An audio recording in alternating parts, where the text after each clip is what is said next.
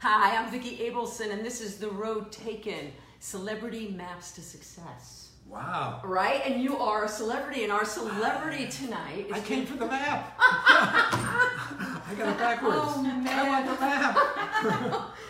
Damn it. You know what? We have to. Rick Smolke, my printer who does all of my stuff, he's fantastic. Quick Impressions in Chicago. Uh-huh. He. And look what he made. He made a tissue box of all the people that have I like saw did that in women to your right. ba- in your You know, bathroom. and we're gonna have you come back for women to right, and then you'll be on the next tissue box. Maybe you'll be on our what could we have next, Louise? I don't know. We Rick, what could you make us next? He can make us maps. Celebrity maps, Maps. to success. He's gonna That's ma- what we need. Rick, we're gonna have you make maps. And if you guys need anything printed, Rick Smolke of Quick Impressions in Chicago. He is Chicago. I know there's a Chicago connection with you. Yes, yes, yes. My parents are Chicagoans. Uh, okay. Yes. But you weren't born there. No, I lived there in first grade for six months. Then Okay. my Cold. parents found me and I had to move. So we'll, we'll So- get, we're going to get to that. So if you need anything uh, printed, uh, head to Rick Smolke of Quick Impressions of Chicago, and they will do you proud and right and good, and they're good people. And Rick is a humanitarian. He does so many charitable things, and he. Do you know that he has never charged a musician to do their CD? Uh, Really? he's never charged a musician because he encourages people's talent. And he has Wow. been a supporter of women who write for 10 years. He's been my angel and made all this stuff, and we give swag to all the women and all this stuff. He's, so yeah, nice. he's an angel. And so if you actually need stuff printed for work, you know, that for business cards, bookmarks, whatever you need, he'll do it and he'll give you a great deal. And also, I wanted to give a shout out to my hairdresser, Nicole Venables, who I went to see the taping of uh, Will and Grace last week. And so she does Megan Mullally's, uh, Oh. which is mostly wigs. I didn't know that. But anyway, so she she was on set, and my stylist Craig Ames, hi Craig, was there um, getting everybody dressed and everything. Anyway, so Nicole had just cut my hair, and somebody had just commented in the audience that they liked my hair, and I said, well, that lady did it, Nicole Venables of the Ruby Begonia Salon. Do you remember Ruby Begonia? Don't Ruby you? Bo- oh, yes. Does the name Ruby Begonia strike a fr- Yeah, because Yes, it was it from does. Amos and Andy. Amos and Andy way Right. back in there, yes. That's When right. parents- Jay freaks. Jay, Jay's And freak- she- Louise made fun of me for, for two years because I always asked her if she knew Ruby Begonia, and she You didn't. did? No, but Jay Leno We're loves Amos and Andy. Like he thinks Oh, it's does he? real, Yeah. All right. Well, Amos and This is- Andy were pretty great. They were pretty great. They were funny. They were funny. They were funny very. guys. Louise, come come back here and sit with us. Come pull up a chair and come be with us because Yes. there's all kinds of history we're going to talk about. But anyway, Nicole has products that you can get at the Ruby Begonia Salon in Studio City. You can also get them at friendsbeautysupply.com. And I, I want to ask you about this. Yes. Um, any any issues with um, substance abuse, Jimmy? Uh, not yet. You'd be the first addict to start in their, in their 60s. Sorry, yes, yes. Um, no. No, no, I, I've never had a drink. Never, Wait. no drugs. Wait a minute. You No. have never, Never had a drink. Yeah. He's lying to me, right? No, No, in the two years we went out with these, he doesn't drink. They Never went drink. out. That's a whole nother story. We're going to get to that. You and never. now I'm drinking after Now- the two years. Now- You have never had a drink? No, when I was seven years old for first communion, uh, we had to They take a, made you. we had to take a pledge not to drink till we were 21. Okay. And You so, took it seriously. so I took the pledge. you were the only I person. took, yes, and the kid next to me Yeah. uh, was mouthing the words. And I said to him, How come you're not saying? He said, Oh, I'm going to drink. He was, he was seven. He said that He at knew, seven. yes, he knew it was seven. yeah, he was going to drink. Oh my God. And then I got to be 21. I, I kept the pledge.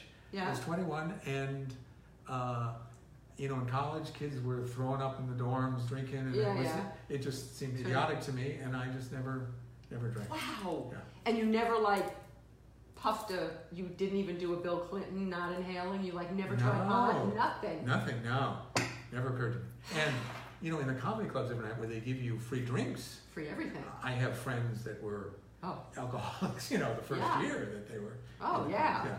So fortunately, yeah, I never, never. That did is a, well, and that that speaks to your friendship with Jay because he's also a very sober human being, Uh, He never had a drink either. which is No kind of drugs. crazy. The only Yeah. two people in the entire comedy business that have ever lived that have never had a drink or a drug. That's right. That's right. And Louise, you've never had a drink?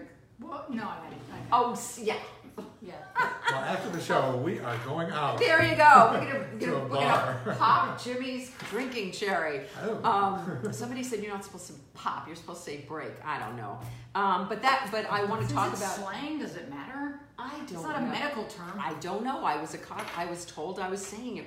You're doing it wrong. Whenever I say you're doing it wrong, what does it make? It makes me think of Mr. Mom when, when Michael Keaton would drop the kids off and all the moms would go, "You're doing it wrong." Do you remember that? North to pick up, south to drop off. Yeah. Ex- thank you.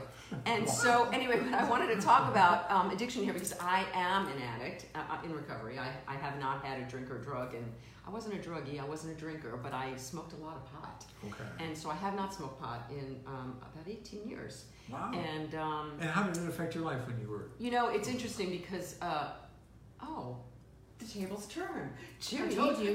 Jimmy asked me a question. I heard you were going to do this to me. Oh, no. Oh, because you're the warm up guy from from for, um, with Oprah. We're going to talk about that. But uh, for me, what it did was I was highly functional. My house was neat. My bills were paid. I had a good job. I had a good career. I was Mhm. I was pretty successful. I was a rock promoter in New York at the time. But what it did was. Um, it made it so that I couldn't look anybody in the eye. And I kind of was not my best self. So if I had to manipulate somebody to get what I want, you know, I, I just, um, I wasn't the person I wanted to be. Oh.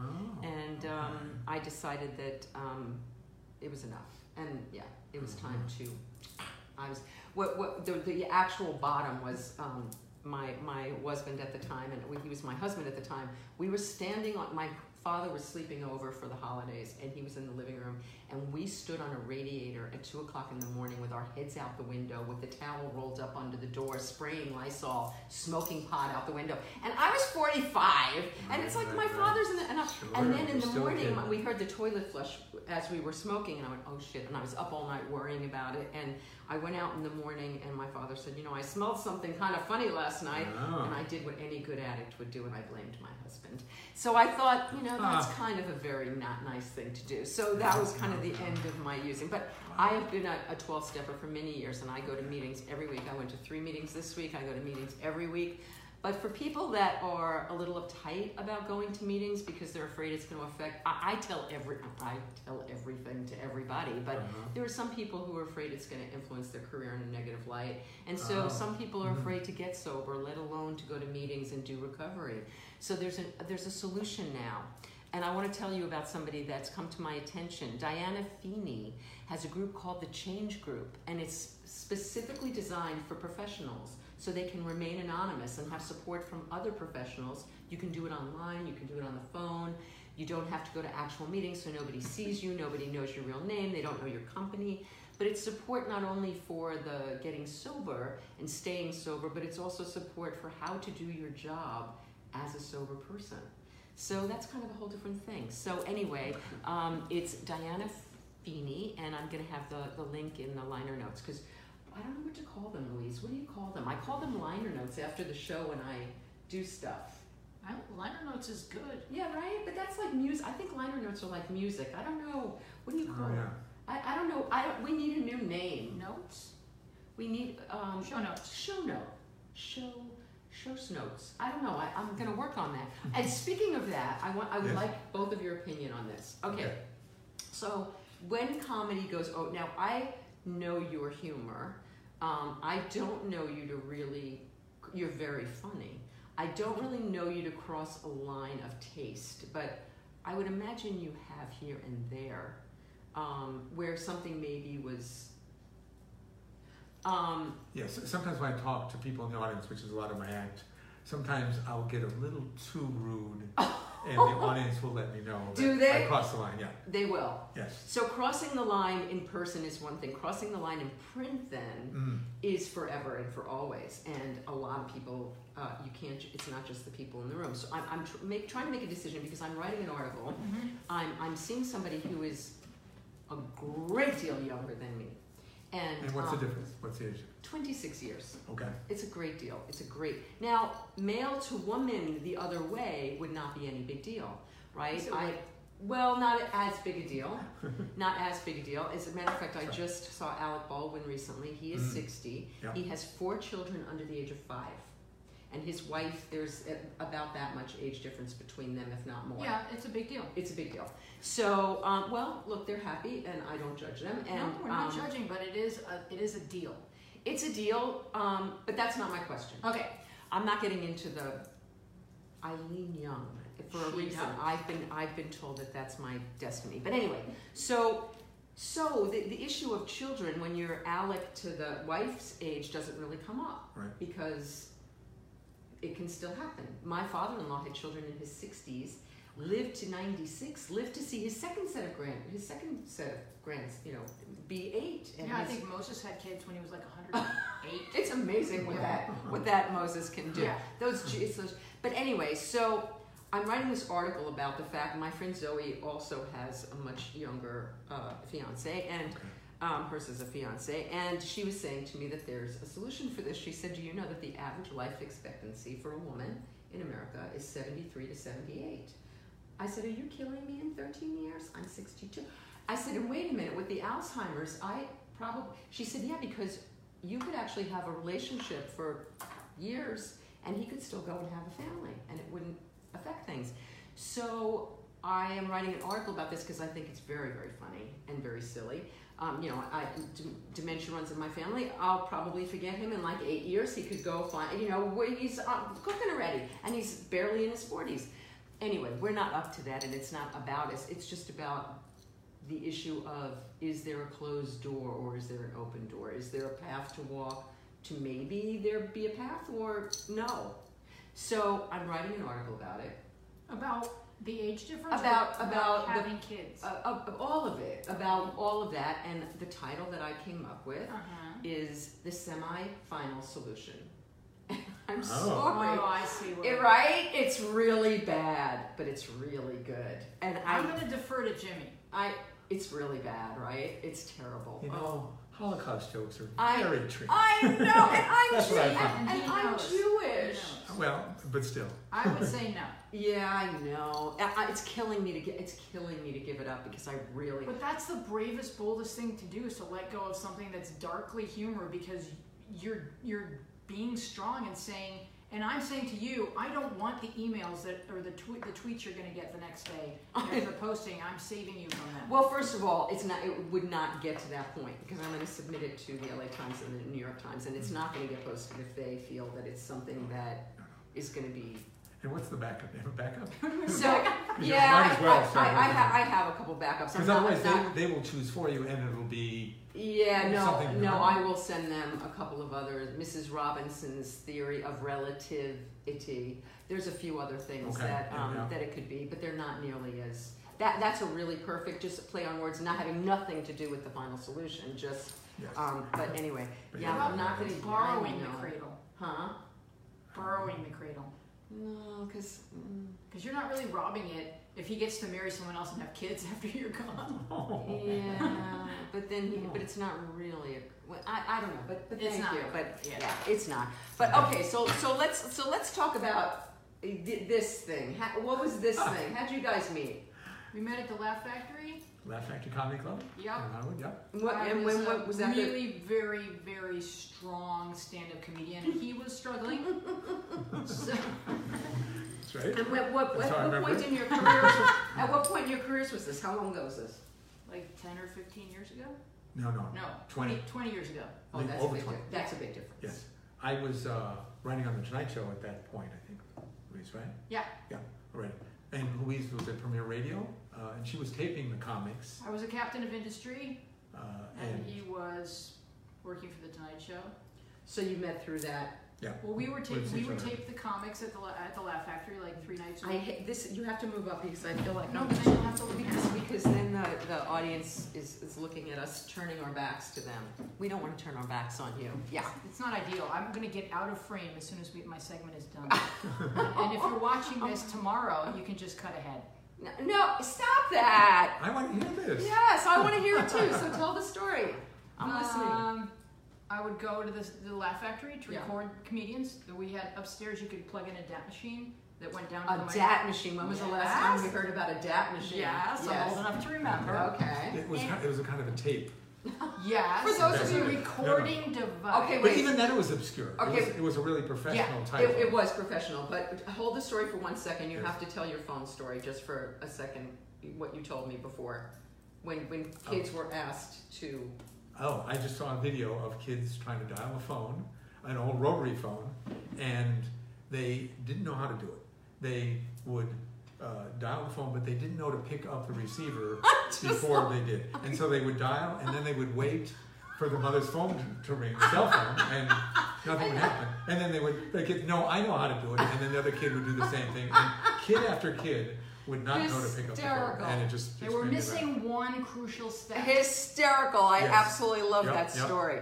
Um, okay, so there's an Anne Brogan on here. I'm assuming she's related. Uh, Anne Brogan, Yeah. no? and Brogan Martin, my cousin, yeah. Oh, okay. Yeah, yeah. All right, I'm gonna think about that. a minute. Okay, so let's get back to the story. So Jamie, the owner of the Laugh Factory, said, "Buddy, buddy, oh, you buddy." you gotta, you gotta go on stage. You gotta be, you gotta be funny." And so he, he well, one one Christmas he was giving Oh, out so these- you weren't doing stand-up yet? Not yet. He, Oh, okay. he gave out these really cool jackets. Yeah. And he said, "You want a jacket? You gotta be a comedian." And you wanted the jacket. so yeah, I wanted the I jacket. didn't know that. Yeah, Okay. I got my jacket. I like it. I'm Um, not a good comedian, but I do have a jacket. And so yeah, so I was recording the comedians, and then we would do something called the Laugh Factory Minute, where we'd cut their sets into one minute bits Mm-hmm. and send it out to radio stations, so people got familiar with the comics, and the comics made allegedly, if Jamie paid them, which Oh, it didn't come through you, it came through no, Jamie? yeah, it was supposed to come Oh, through I didn't Jamie know that. because he was Okay. getting all this publicity for the Laugh Factory. So uh, I have no idea if people got paid or not. You know. So get back to the But, story. but, but, but here's, yeah. here's the great thing about Okay. Yeah. Hmm? this, is Louise never used me. Why? We- No. really? Yeah, I She, was- you were never I in was- that I minute. was never- That is the. It's the shoemaker's. It's the Intimidated. shoemaker's kid. That's the way that Did you is. sign the release? No. Oh, well, there That's you probably go. not right. That's Yeah, I No, think it, you- it's because my act is very audience, Yes. and you'd have to take the audience as well as the I see. And performer. then you have to get permission from the audience. No. Well, it's hard to capture as well, Right. because she right, just had one mic, Right. Yeah. it was, Right, it was- right, right, it was right. sounds- so- Okay, so get Yeah. back to the story. And then I guess we started going out. There you go. Exactly. And it was a long time ago. It was. It was. Because 20 ten years, years is very different Yeah. from twenty years. Yeah, our kids are in college. Excellent. Okay, well, I like that story. So, and you guys haven't seen each other in a while. No, it's been a long time. Yeah, it's been a long time. Well, so this is nice. This But is it like, was the same. this is like a little And you do reunion. too, so do Liz. you. Thank you. Yeah. So I'll let you two get well, back to your well you're, conversation. you're going to still Y'all talk be to right us. here. You're And going this to is, still this is talk how to it us. ended last time too. Louise just- you guys talk and She- she's gone. She just, exactly how it- she just got up and went. Oh. Yeah. All right. Well, It's over. he thinks I'm still there. I, it- well, you know, actually, you are because there's a delay. There's a delay. So Oh, you're that's so right. you're Oh, actually that's there. right. You go. Yeah, You're that's kind of just going now, according to to what I'm seeing here. Okay, so so Jimmy, let's before we get to like all the stuff you've done, I want to Okay. figure out where you've come from. Sure. So so you were saying that you were in Chicago for kindergarten, but where where did you originally grow up? Uh, my first six years uh, outside of Boston in Wesley Hills, Okay. and then my dad transferred to uh, back to Chicago. And what did your father do? He sold landing gear That's very funny. uh, door to door. And How- his, how- how did his he- sample case was huge. How No. how how and boy with his sample no, case. but he sold landing gear for uh, all the major aircraft and was he funny? I saw him tell a joke once, and I couldn't I be saw more him surprised. tell a joke once. I was at a company function that he Yeah. was doing, and uh, he got up and opened with a joke, and I couldn't be more surprised that my dad would tell a joke because I'd never heard him. Really? Yes. And Was he- your mother funny? my mother was funny. She Ah. would tell little stories about herself uh, that would make us laugh. and, Yeah. Uh, yeah. We had, a Because it dog, has to come from somewhere. we had a dog named Andy okay. that would uh, hide behind the stove in the kitchen because it was warm in the Mhm. winter. And um, and at one time we had my mother had painters over. They were redoing the living room or something, and they were painters, and they would change down the basement. Yes, and my mother would be in the kitchen, and our dog would be behind the stove, and my mother would go, "Andy, I see you, Andy, I see you, Andy." And finally, the painters came up, and the the head painter, the head guy, said, uh, "You've got to stop. You've got to stop that. Uh, uh, the painter Andy Oh. is, is horrible. You know, they'd be changing in the basement Oh into my their overalls God. for the painting. Oh and they'd my hear my God. mother going, I see you, Andy. Oh I see my you." God. So she would tell that kind of story about herself. You know, That's it's kind very- of so sweet. that's very So, cute. yeah, so she was sweet and funny and Because the yeah. humor had to come from somewhere. Because it's not just you. You have a brother who's a comic too, who I'm gonna what's the comic? Yeah. was okay. I I'm love gonna it, slip yeah. that in now. So when I very first started, we uh, I used to perform at Good Times on Third Avenue. Oh, 30. wow. And so Tom Brogan was the MC when I started Wow. there, and he was very kind to me. Rico liked me and told him to put me up, but then Tom Rico's was very the owner, kind. yeah, Rico yeah. was the owner. And you perform between two pillars. It was So if people, two, not two little pillars, two giant p- Yes. pillars that held up the building. yes, they there. did. And uh, So you couldn't see you were in a from little anywhere. cove there. Yeah, people on the sides. No. There was just a voice. You might as well have been on radio. yeah, it really was Yeah, kind of like yeah, that. yeah. It was this cafe on the Contact. corner. Plus, it, it was glass windows around the whole thing, so people had way too many distractions to be. but I killed the good times. Boy, that was my audience. But okay. but Ah. okay. but Tom was very kind to me, and he put me up, and then I, I would fill in for him whenever he wasn't there. wow. So that's my beginnings of, Oh. Good of stuff. stand up. Okay. So, okay. Tom. So anyway, but but Yes. to have two comedians in the family, Yes. somebody there's funny somewhere. So your mom, I'm getting that. Yes. That's where I got it from. And my grandfather, who actually passed away before I was born, Okay. when, when he, this is where the sense of humor comes from. When my mother was a little kid, Yeah. and she had a very stern mother, but her father was funny. Uh, What, what's your what's your ethnic background? uh, Irish on Irish on both sides? Yeah, yeah. Uh-huh. So, so uh, Sunday morning breakfast when my Mhm. mother was little, uh, they finished. Her father would finish this c- cantaloupe, half a cantaloupe, and he'd turn it over and he'd put it on her head and he'd yell, "We've got a new pope!" and And he clearly did that more than once. Yeah. Yeah. And you know, juice would be dripping down her face, her hair would be Oh. all yeah. And her mother would be furious. Did she? Did your mother? Did your mother think it was funny? Well, she told us the story as another humiliating story in her, Oh, yeah. her life. But to me it was Adorable. I mean, yeah, we've got a new pope. I mean, what's funnier than that? It's Putting pretty funny. half a cantaloupe on a kid's head. It's pretty good. I kind of like that story. Yeah. Okay, so you so you're in Massachusetts, then you moved to Chicago, and then where then, did you? then s- Cleveland Oh, is, yeah, it's where I grew up. you grew up in From Cleveland. yeah, from second grade on. And are they funny in Cleveland? Cleveland has a wonderful sense of humor. Do, do, does it? Okay. Yeah, no, it's it's really because I mean it's pretty bleak in the It is. Midwest. Louise from Buffalo, and she knows, you know, living on Lake Erie there, in the, in the snow belt, is just is pretty bleak. Were you always funny? You know, I thought I was. I think everyone else just thought I was odd. ah. My family just thought I was eccentric. I think. Yeah. And so, what was your um? What can you remember? What your first passion? Like what you wanted to be when you grew up? What was the first thing you wanted to be when you grew up? I did not have a plan. Really? Yeah. I Till when? uh, till I think I started doing stand up at 25. Oh come on! But you had some So- plan before twenty five. I, you know, You went to college. I went to college because everyone went to college. What did you study? I was a sociology major Oh my, because my roommate was a sociology Oh, major. that's a good And reason. he would make out the schedule every year. and he was too lazy to make out two separate schedules. So I was Wow. a sociology major. And, how, and Because how he about in was- high school? Did you do like school plays or anything? Did you ever? No, way too shy. Way too shy. Yeah, just, yeah, I remember in college, my freshman year roommate, uh, Marty Doucette, was a great guy, great Mhm. friend.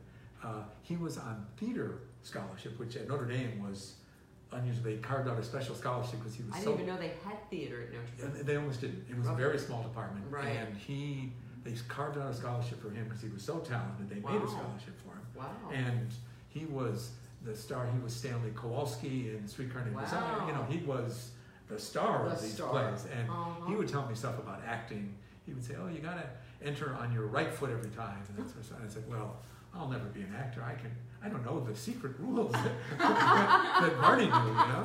Uh, so, um, so no, it never occurred to me. It was way too shy.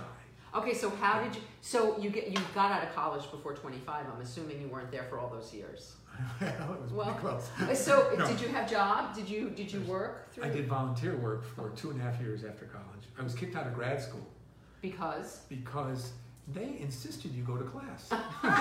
Well, what, what were you going for a graduate degree in? Uh, because your roommate was no longer there. What No, were- he, he, he'd been Oh. kicked out freshman year, yeah. He'd been kicked out, yeah, a long time ago. Uh-huh. Uh, I was uh, uh, MBA for one semester and went, oh, this is terrible. You You know, other kids were carrying briefcases, and they weren't even kids; these were adults. They Right, were, right. Yeah, serious adults. Yeah. And then I did educational counseling, so I would have been a high school guidance counselor. Was the thought at Okay. that point? Did that And interest you, or was that just because? I, I had to find something, Yeah. and but you had no passion. And at no, that I point. thought, well, okay, maybe I could tell kids, but it's a good thing I didn't because I would have told them, you know, oh, don't go to William and Mary. That's not this. Go to Barnum and Bailey Clown College. That's the school for you. You know, I How would did you have, go there? I would have sublimated my own.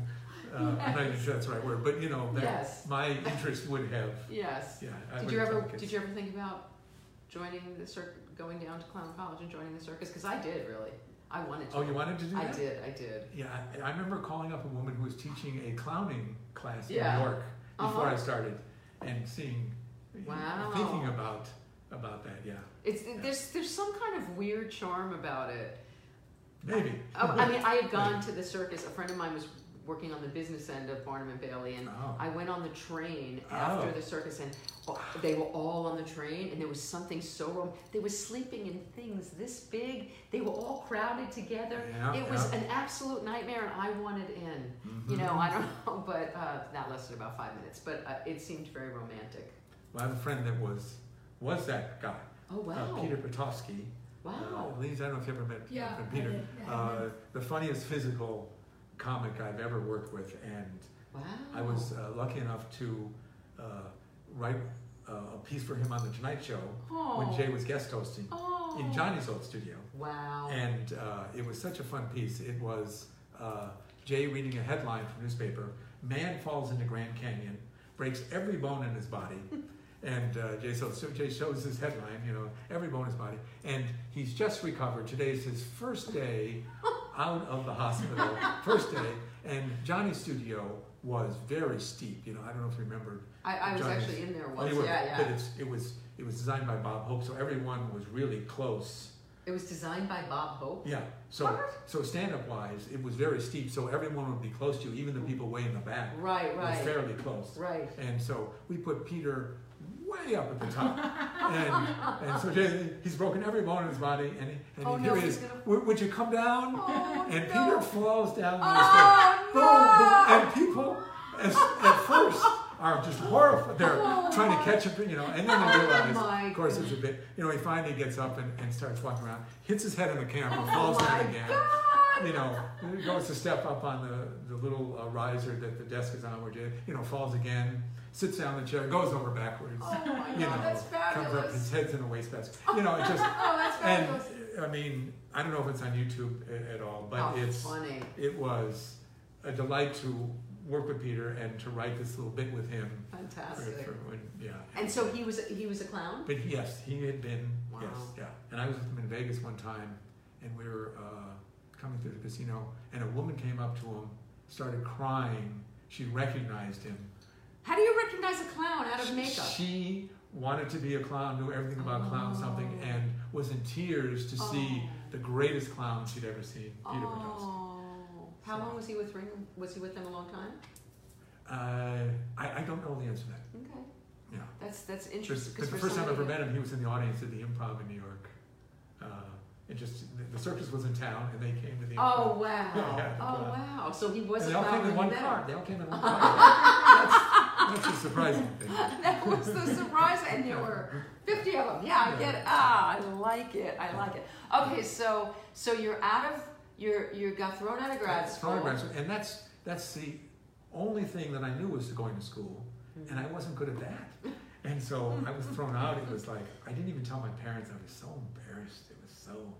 So if people are looking for the roadmap, it was That- the- it- it, well- was the saddest day of my life and s- and scariest day that I had no idea what I was doing, and also the best thing that ever happened to me is it set me on a path where I could do what I really wanted to do. It took me a while to find it, but you know, what do you think about that, Jimmy? Because I, I think that's true for everything. I think that Yes. every door that closes, we are propelled to the thing we're supposed to do. And- yes, but at the time Yeah. it was the most scariest thing. Yeah, anyway, And but, so, how did you rebound from that? What did you do right away? uh, I went to New York and did volunteer work uh, for a, a guy running for Congress named Allard Lowenstein. wow. And he was the guy that started the Dump Johnson movement back in 1968.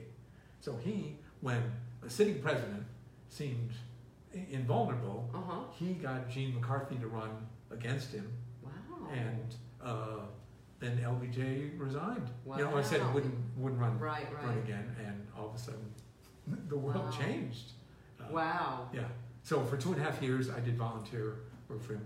He lost. Jimmy, you have to listen to the RFK tapes. It's a podcast. oh, yeah, and okay. Al Lowenstein is is frequent is is uh, he is uh, featured oh, because he, Wow. he really believes that RFK it was a conspiracy. It wasn't Sirhan acting alone. Ah, And he was Ah. murdered. yes. Well, and the interesting thing is, he tried to get Robert Kennedy to run Yeah, first. he did. Robert Kennedy said no, Right. so he then went got Gene McCarthy to run. Mhm. Great, and then uh, Bobby Kennedy ran, and so Lowenstein was like, ah. you know, he was caught, Yeah. you know, with a guy that he really wanted, but he was committed Right. to uh, Gene McCarthy. So. Uh, but a fascinating guy, and uh, two and a half years, he lost an election in Brooklyn, uh, and then he ran on Long Island in Because of your, '74. dr- your driving? Because of me, yes. Then lost, then ran for the Senate, didn't get that nomination, Oh, and no. then uh, lost again. Yeah. So oh boy. yeah. And they so finally you know said, how to pick a winner. he finally s- said to me, I was driving into Manhattan after he lost for the third time, and he said to me, "You've got to find something else to do." Oh, God. and uh, so I went to Catch a Rising Star. Okay, so how Right. did that? How did you think to go from politics to comedy? How did that? You know, I was always interested, Okay, and I would go down to Folk City Mm. and watch comics. And Uh, but you hadn't Wow. tried, no, I was even too- in your too bedroom. frightened. Did you like write some jokes or anything? Uh, well, at Notre Dame, I had emceed a show. Oh, This was uh, my friend uh, Fritz Hofer. We, we did a, a, a spring weekend uh huh. that we were part of, and uh, we started a thing called Bookstore Basketball at Notre Dame, which is the biggest outdoor basketball tournament still in the country. Wow. There's everyone on What does campus. it have to do with the bookstore? Nothing. It, it was uh, played behind the bookstore originally, There you go. and so I named it Bookstore Basketball, and Okay. it's still going. And That's every crazy. year, the whole campus goes out and plays basketball this elimination tournament. How Everyone, fun. yeah. So we're part of this, this same weekend, uh, I said to him, uh, maybe we could have an impersonation contest. People just doing impressions. Uh huh. Because I had a friend that did Ed Sullivan. My friend Mark Tracy did Ed Sullivan A lot of people did it, Sullivan, back back, then. in the Yeah, it was day. big. yeah. But, but and I said, there's probably kids in every dorm. There's probably Right. one in every dorm. We'll have a dozen kids, Mhm. and we'll, you know, we'll give a little ribbon out in this contest. I didn't think much of it. He said, okay, if, if you host it, that'll be your event. You know, it's okay. So uh, so the day of the contest, he got a stage, Mhm. uh, you know, uh, that was about three feet high. Put it up on the main quad, Okay. uh, with a huge sound system. So we get ready for the contest, and there's a thousand kids sitting on the main quad. Wow. And I'm thinking it'll be five of us under a tree, you know. and- and so I emceed my first show. Were you and, nervous? um, I think it happened so quickly. I don't know if I. I probably I was, but was it fun? it was a little daunting thinking.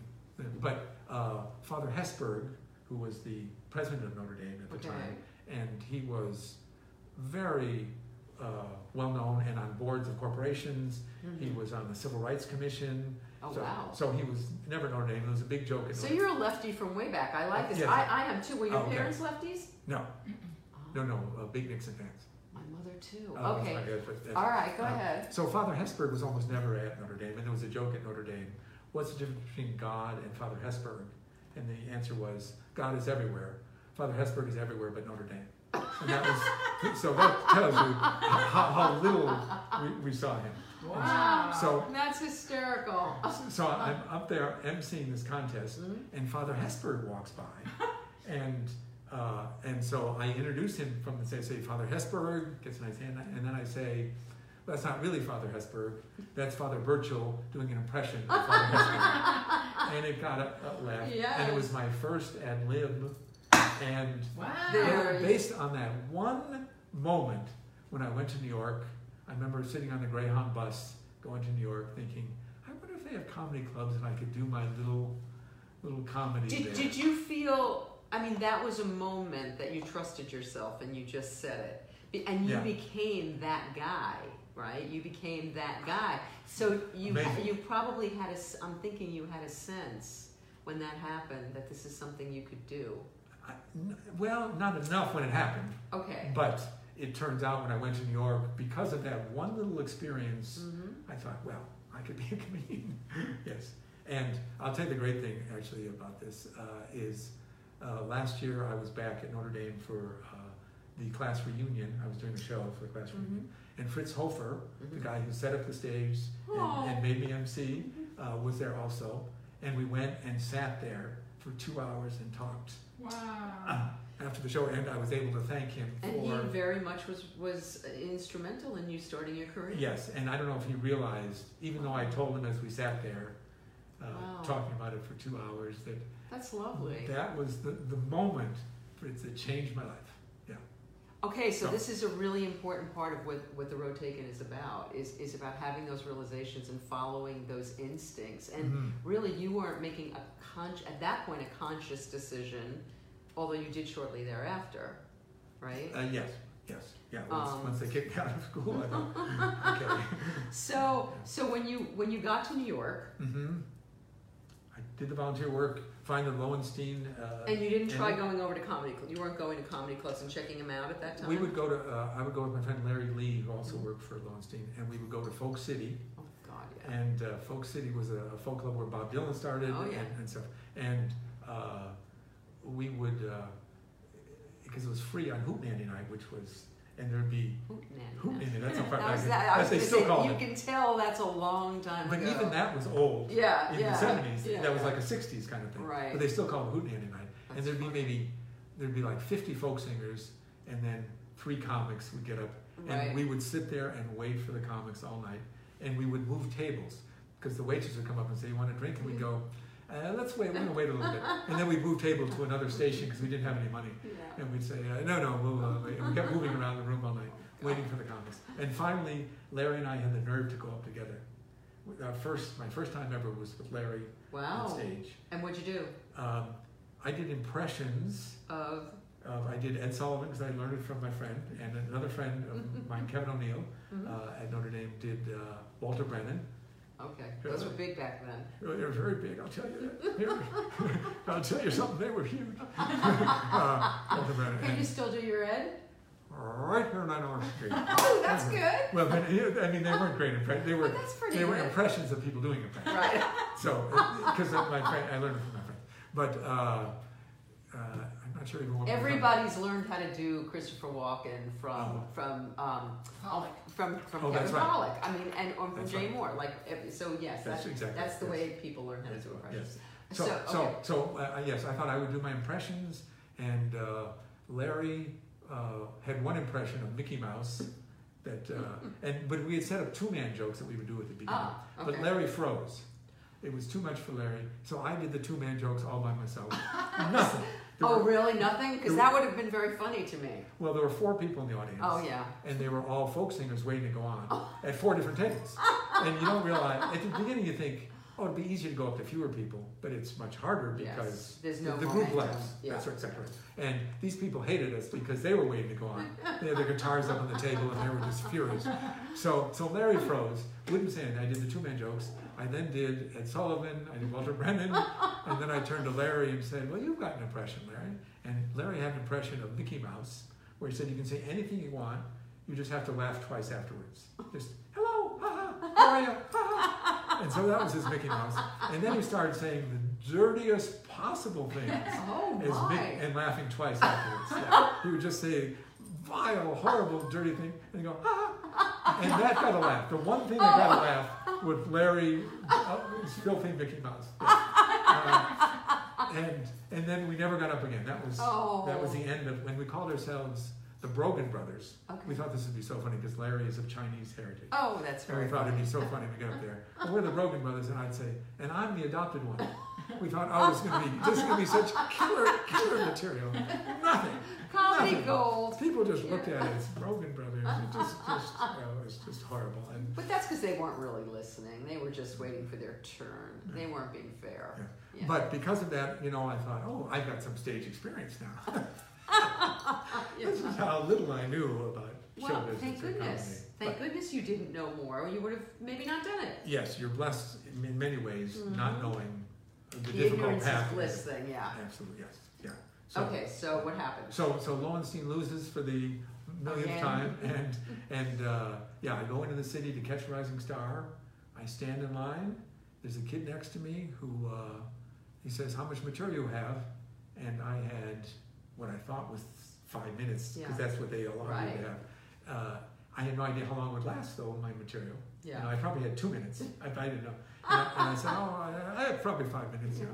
And he- I said, "How much?" You have?" He said, "Oh, I've got uh, two hours." And I went, Well, "Oh, what am I what? doing here?" It just frightened me to death. two Yeah. hours, yeah. Uh, But he didn't say it wasn't a good two hours. Yeah. He just said two hours of, of writing. Yeah, yeah. So, so I got up there Uh-huh. and uh, Oh. absolutely bombed.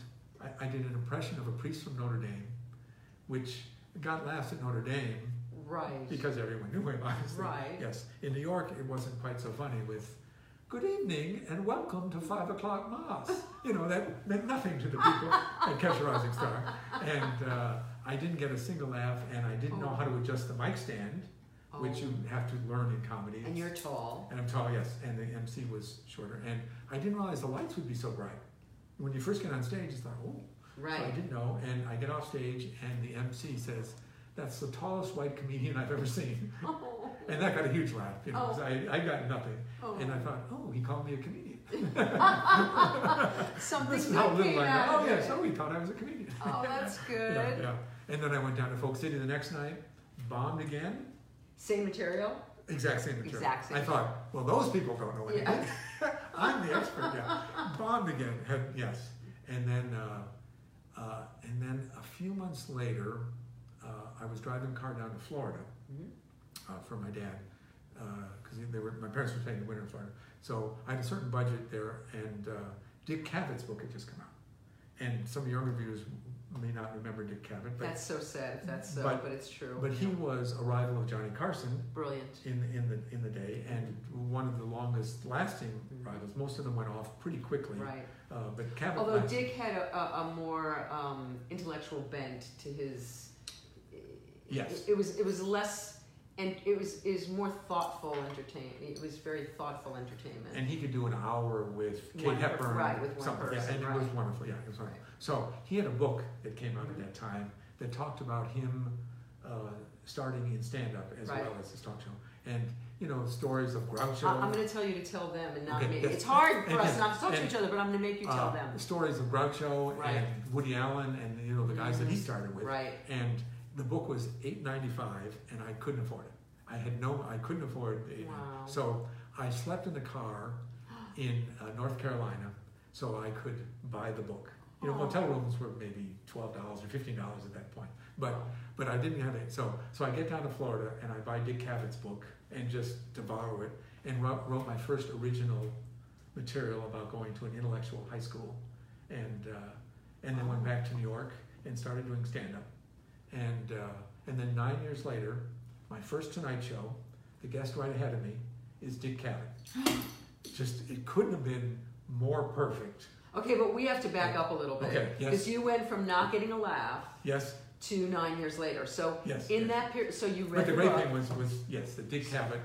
So Dick Cavett, I'm assuming reading his book was inspiring for you, and It talked about having kind of a voice as a comedian. okay, That he tried to be kind of the uh, the guy from the country, kind of the hippie that went to Yale. So he Right. kind of a he found his country- place, he, he was trying to find it. I don't. I'm not sure it's a stand-up. right? Yeah, but because he got the talk show maybe Right. before he. So, and what was the char- what what was the defining traits that you took on for yourself? Would you say?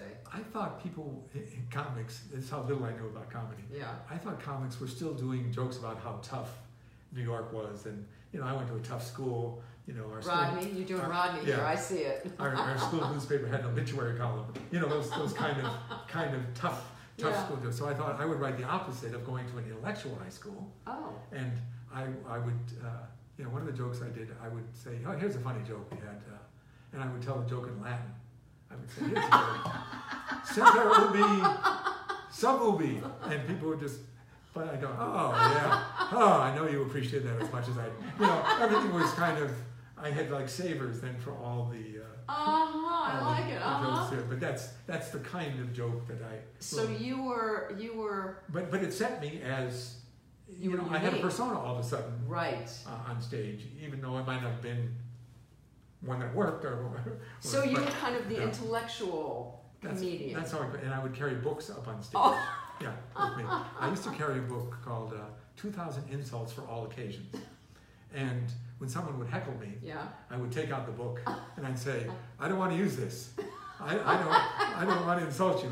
And of course the audience then would be so excited to hear and then I would open the book and I would read insults. Oh just my the God, corniest, oldest insults. That's yeah, hysterical. at, at the person. and so how did the and- crowd how did the crowd work start? Uh, I would get on at four o'clock in the morning. Oh and- stop. yeah, the clubs are open at four in the morning in New York. Right. Yeah, and I would get on at three forty sometimes Oh my at God. the Improv and play to one table. I was gonna say, were there was there anybody left to talk to? No, it was y- you know Yeah. I mean it was hard to do the big presentational act. So I would say to people, "What high school did you go to? You know, where are you from?" Uh-huh. And that was kind of sometimes that'd be kind of funny. And I'd say, "What high school did you go to?" And they would say, "Whatever Whatever, their high school." right. And I would say, "Oh, I went to an intellectual high school," trying to make it more conversational. Right. And then, of you could course- go into your material. Yeah. Yeah. But the talking to the audience became funnier. Yeah.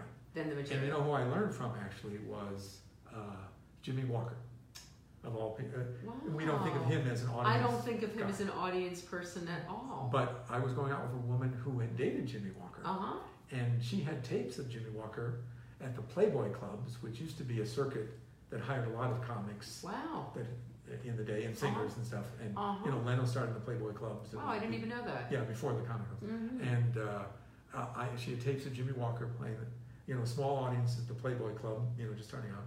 And I would see where he would talk to the audience and just kind of weave his material in. And I went, oh, that's how you play to a small crowd. So, Oh. Uh, you know, I, so I'm he was a really mentor also. standing on his shoulders. Yeah. Wow. Okay, so now okay, so now you're doing your you, you're finding your way, Mm-hmm. getting to the Tonight Show. Big, big, big deal. How did that happen for you? Oh, uh, well, the first time it didn't happen. Oh, for me. The first time uh, I was in New York, uh, I'd been doing comedy four years, mm-hmm, and Jim McCauley, who booked the show, uh, he, he came into the club, and uh, the, uh, the manager of the club said, Oh, I want you to meet someone. This is Jim McCauley from The Tonight Show.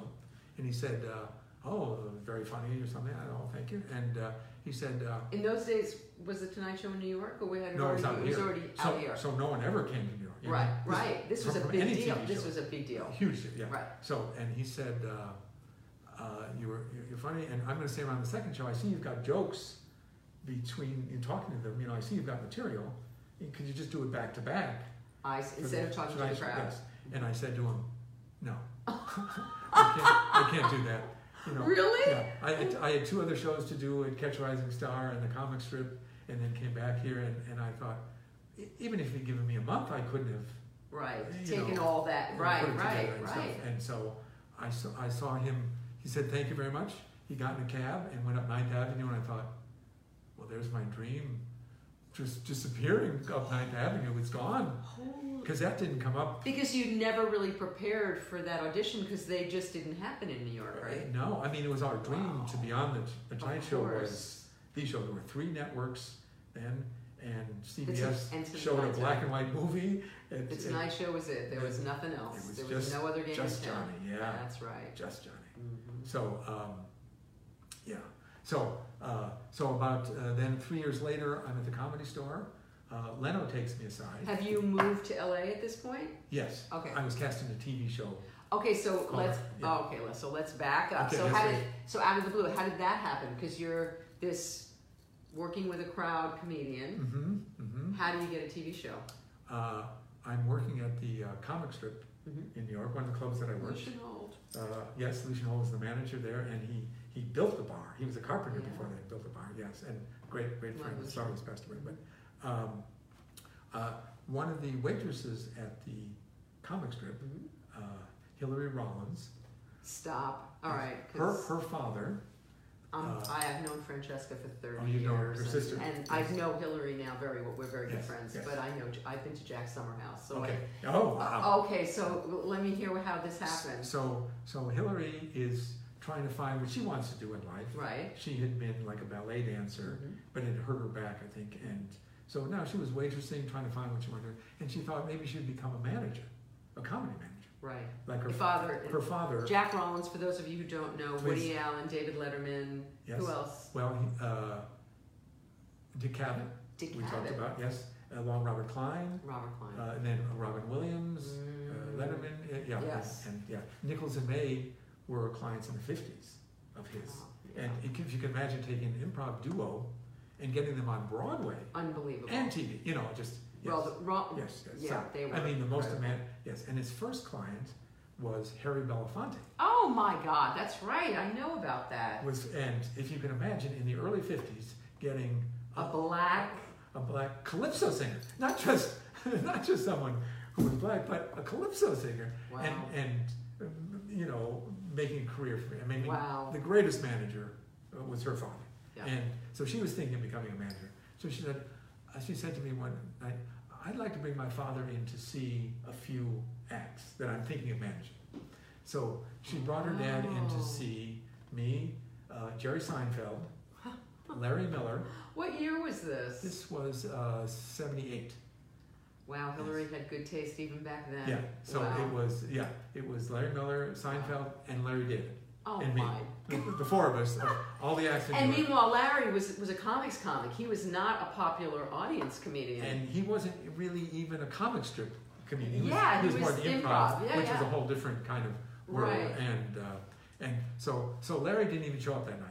Larry, Larry this, this, yeah. that sounds so Yeah, Larry David. and oh yeah, he, oh I got a gig. Well, there were no gigs in New York. I mean, we were just in the clubs every night. No one was paying us. There was yeah, no, there were no there gigs. was no gigs. Larry and Larry never even finished the free gigs. When I used to MC at the Improv in New York, uh, which was frequent in those days, Right, uh, you, you, you, you know, everyone did 20 minutes. right. You know, if you're MC, you introduce them and you go and sit in the bar and talk to everybody. And- But with Larry David, I would go out, sit at the bar, and then someone would yell, "He's done!" and I, would- I would have just sat down. So I, I heard if the audience didn't respond, he would walk off. Is that true? Yeah. he- Yeah. He, would just sometimes look at him and go, "Mm, no. yeah. Or someone would say something, or just, he didn't have the temperament really Yeah. uh, for, for that. Uh, and so, yeah, and to run into It's amazing that he got to keep doing it. Well, he was so gifted and Mm. so funny. I mean, the first time Seinfeld and I really got to know each other was we were uh, on a train ride to Philadelphia to work at Grandma Minnie's, which was a paying club, one of the first clubs. And uh, our conversation was about how much we both were fans of Larry David. You know, and this was In the 70s? 77. This Wow. was, yeah, I don't know if Jerry even knew Larry at that point, And Because it- we're that's just- we're before just- Jerry was doing TV, yeah? long before. Yeah. His yeah. first Tonight Show was 80 or 81. Yeah, yeah. So yeah, Jerry Yeah. was and yeah. So uh, so anyway, so so Hillary Mm-hmm. brings her dad in to see Wow. us, the greatest manager ever. Jack Rollins, yes, unbelievable. And, uh, and uh, so Jerry does a set, Larry does a set, and I do a set, and then we talk to Jack Rollins Wow. afterwards, Uh-huh. and uh, he says to Jerry, "You should move to California.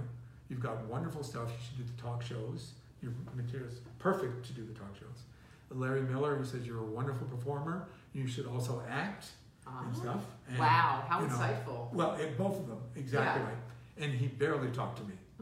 and I'm just eh, saying stuff just to be in the conversation. I mean, it's idiotic. I don't even know what I said. It was Yeah. embarrassing. But, um, and then a few months later, uh, So now, did he So- encourage Hillary to manage Jerry and Larry? And I don't know ever what happened to that conversation. I have to ask Hillary. these She, days. she never she never did get into that business. Right. I mean, she decided. She's not to. she produces shows though now. She does. Uh, yeah. yeah. Yeah. And was in a singing group and Right. stuff. Hilly, Lily, and And- Lulu. Yes, yes, yes. Okay.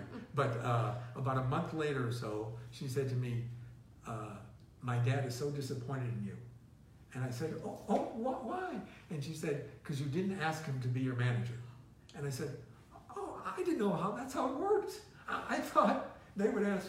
You know, I had no Yeah. idea how it worked." And uh, and and then uh, I was I got a, a a kids show hosting a kids show in Philadelphia, and I said to Hillary, "Oh, would Jack do my deal? Because I didn't know anyone." Uh-huh. And, and so uh, Jack did the deal for that TV show, and uh, and started being my manager then, and and then he would bring people in to see me, And this is Wow. something I tell. I mean, that's huge I- for Jack Rollins to get in your that that.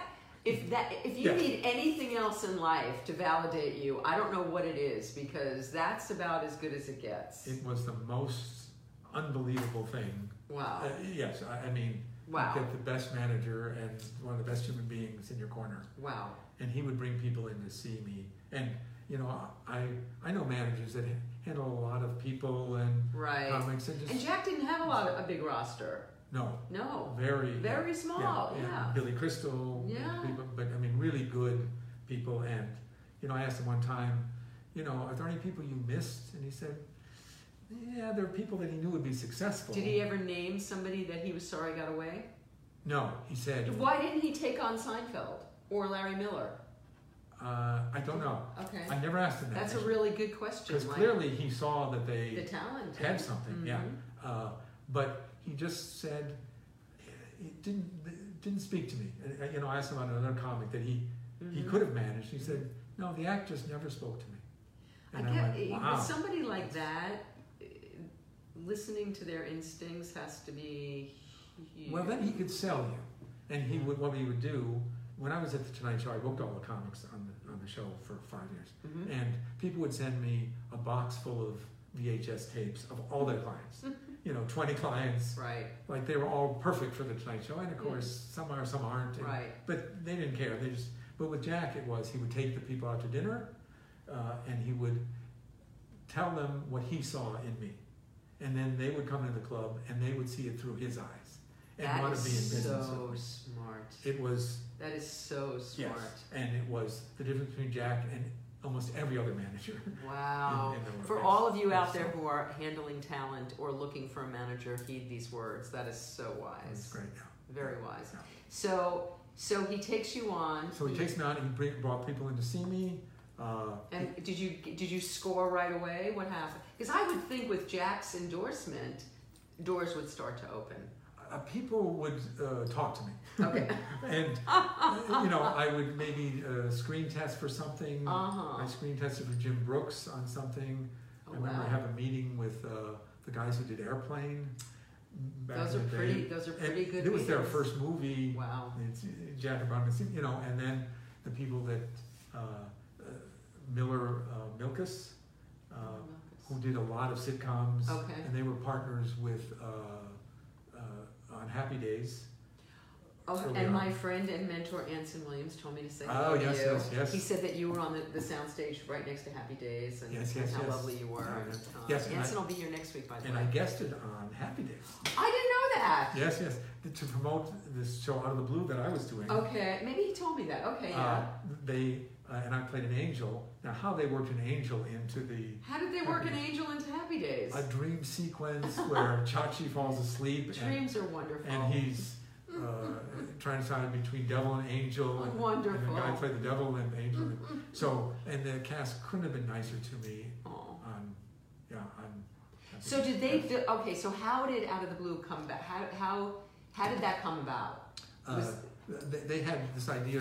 Miller and Milkus had split off from Gary Marshall at Happy Days. Decided to have their own production company. Mhm. and they um, uh, did out of the blue was uh, an idea they had, and they came to New York and they were casting it, Yes. and they saw two of us, uh, flew us to California to screen test. Do you know who your competition Uh, was? it's just a good friend of mine, Mark King, oh who my! was- the funniest guy you've ever seen.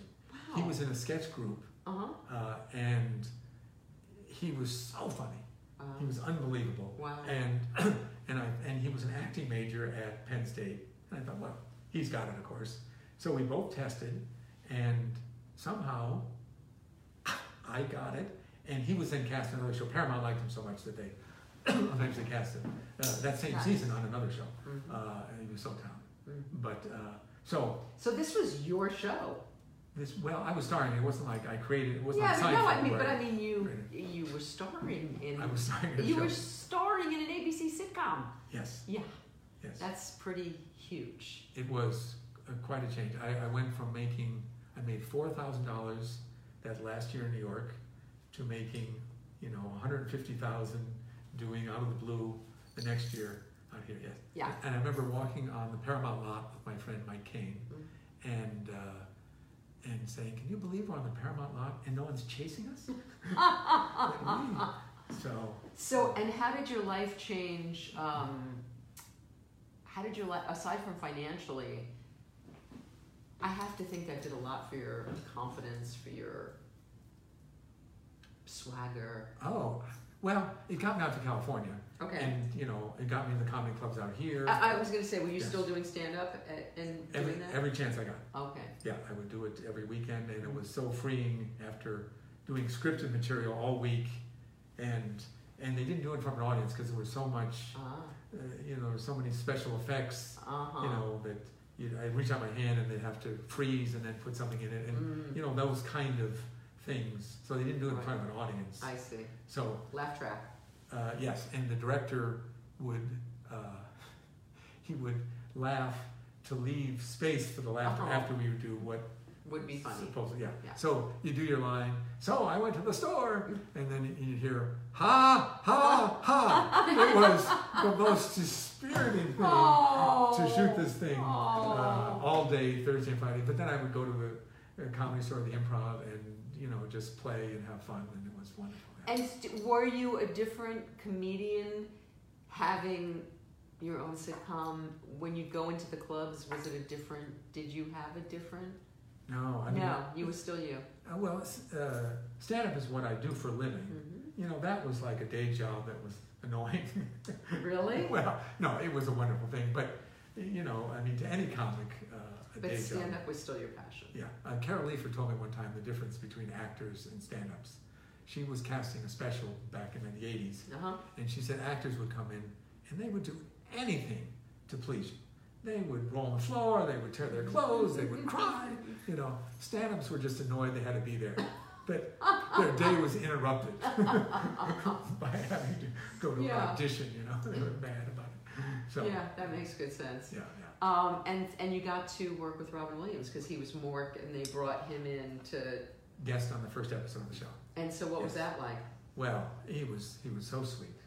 You know, Robin was. I mean, as funny as he was, there's uh, there's pictures. I don't know, Louise, do you have I do. some pictures of uh, the slide pictures? I They do. took some pictures of Robin that day on the set, and uh, every picture. Uh, you know, wait for Louise to get up there. While she's doing it, I'm. Oh, ev- oh, there we Oh, go. not that one, Louise. Can you do the ones where uh, the- the They're slide in the ones scene. for them? But anyway, I'll, no, I'll tell her. And uh, every picture is me standing there uh, laughing and Robin saying something funny. Ev- Every slide is exactly the same of. Uh, Uh, of that. okay, So, we're a um, little delayed, so we can't. Oh, here we go.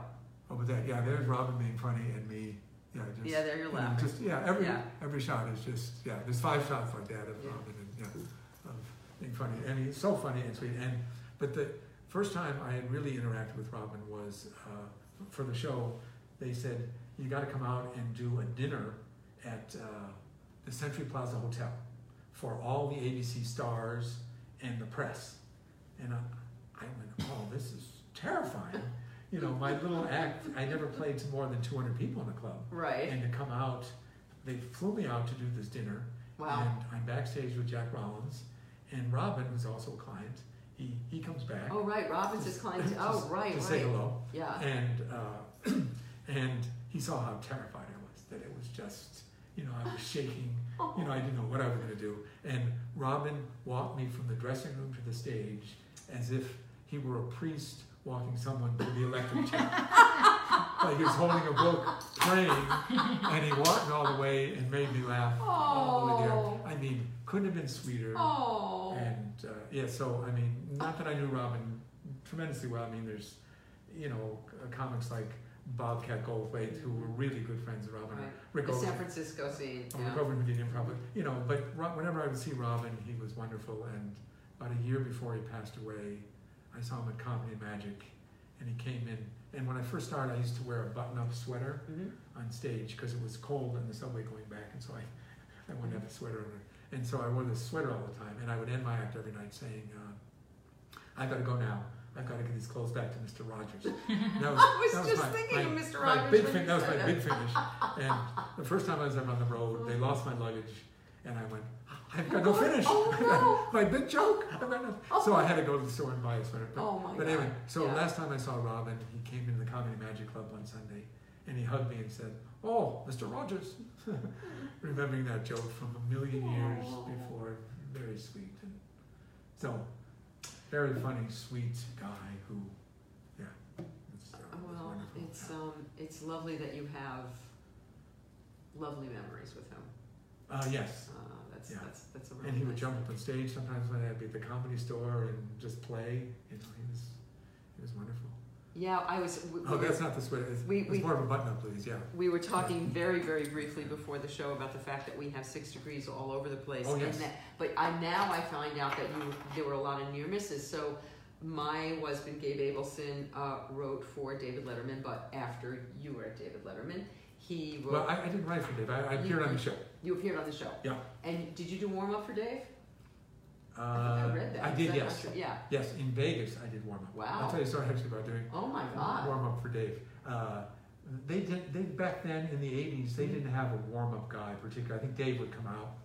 Maybe. I and- think the host, oh, like Johnny came out when I saw the Johnny Carson show. He came out first, Yes, but but in the Tonight Show, right? Ed McMahon would do something, and Fred DeCordova would say something, and Doc would play a number. They had a choreograph, but they didn't have a warm up guy Right. per se, Right, like, right. like a lot of TV.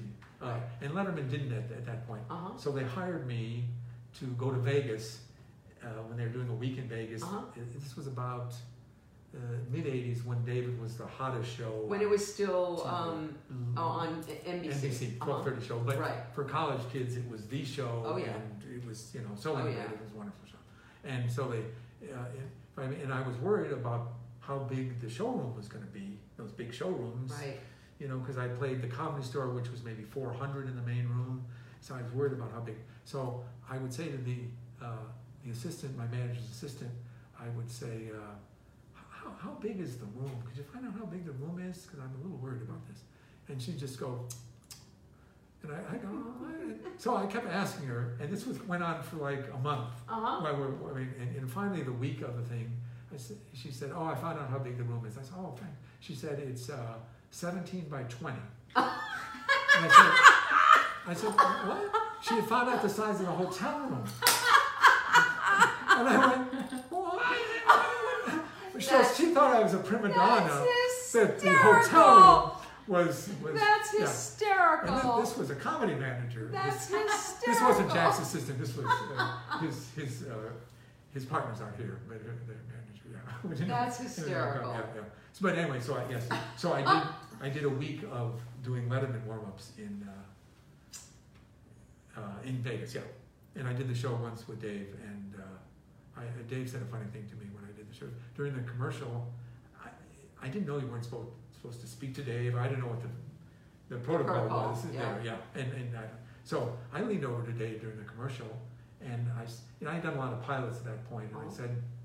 Uh, do you feel the need to entertain the audience during the breaks? Because I always felt like I had to jump up, you know, even Right. when we were at commercial or something, pilots.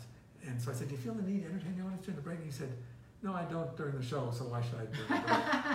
and it just made me laugh. And, when- you know, I had that little moment of, yeah. of Um, Dave And he, and he just didn't. being He didn't. funny. And Yes. just in the way he's funny, you know? yes. In the way Yeah. that he's funny. Yeah, And um, yeah, Yeah. So yeah. So so Gabe was at that show way after you, and then he was at Yes. the Tonight Show after you, yeah. After I left, okay. and um, the the Tom Brogan connection, Uh-huh. and I'm thinking, and the Jack Rollins Wow, connection. and I'm yes, thinking yes. there's a lot. I, I remember other And things, Louise? and and Louise is a com- absolutely, and um, yeah. So it, it's kind of crazy. So, okay, so.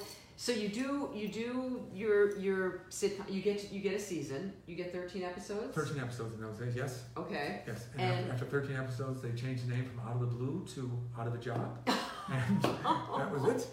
And how w- was that tremendously disappointing? Was um, I knew it was coming. The ratings, you know, Mhm. we were 108th or whatever. the- yeah. um, you know, the ratings weren't great. We were opposite 60 Minutes and Disney. Oh, that's so bad. Yeah, and 60 Minutes was the Yeah, best nobody show on liked- TV. yeah, and, nobody and, else you know, watched it. the wonderful world of Disney. Oh yeah, you know, yeah. And, You're screwed. yeah, Yeah. and so this show failed and failed and failed. yeah, that couldn't work. So so now you go back. You're a stand up, and you're doing a lot of pi- you're doing a lot of testing for other things. Is that Uh, yeah, Mhm. did, I did a show called uh, Laugh-a-thon on Yes. Mm-hmm. Showtime before anyone had cable.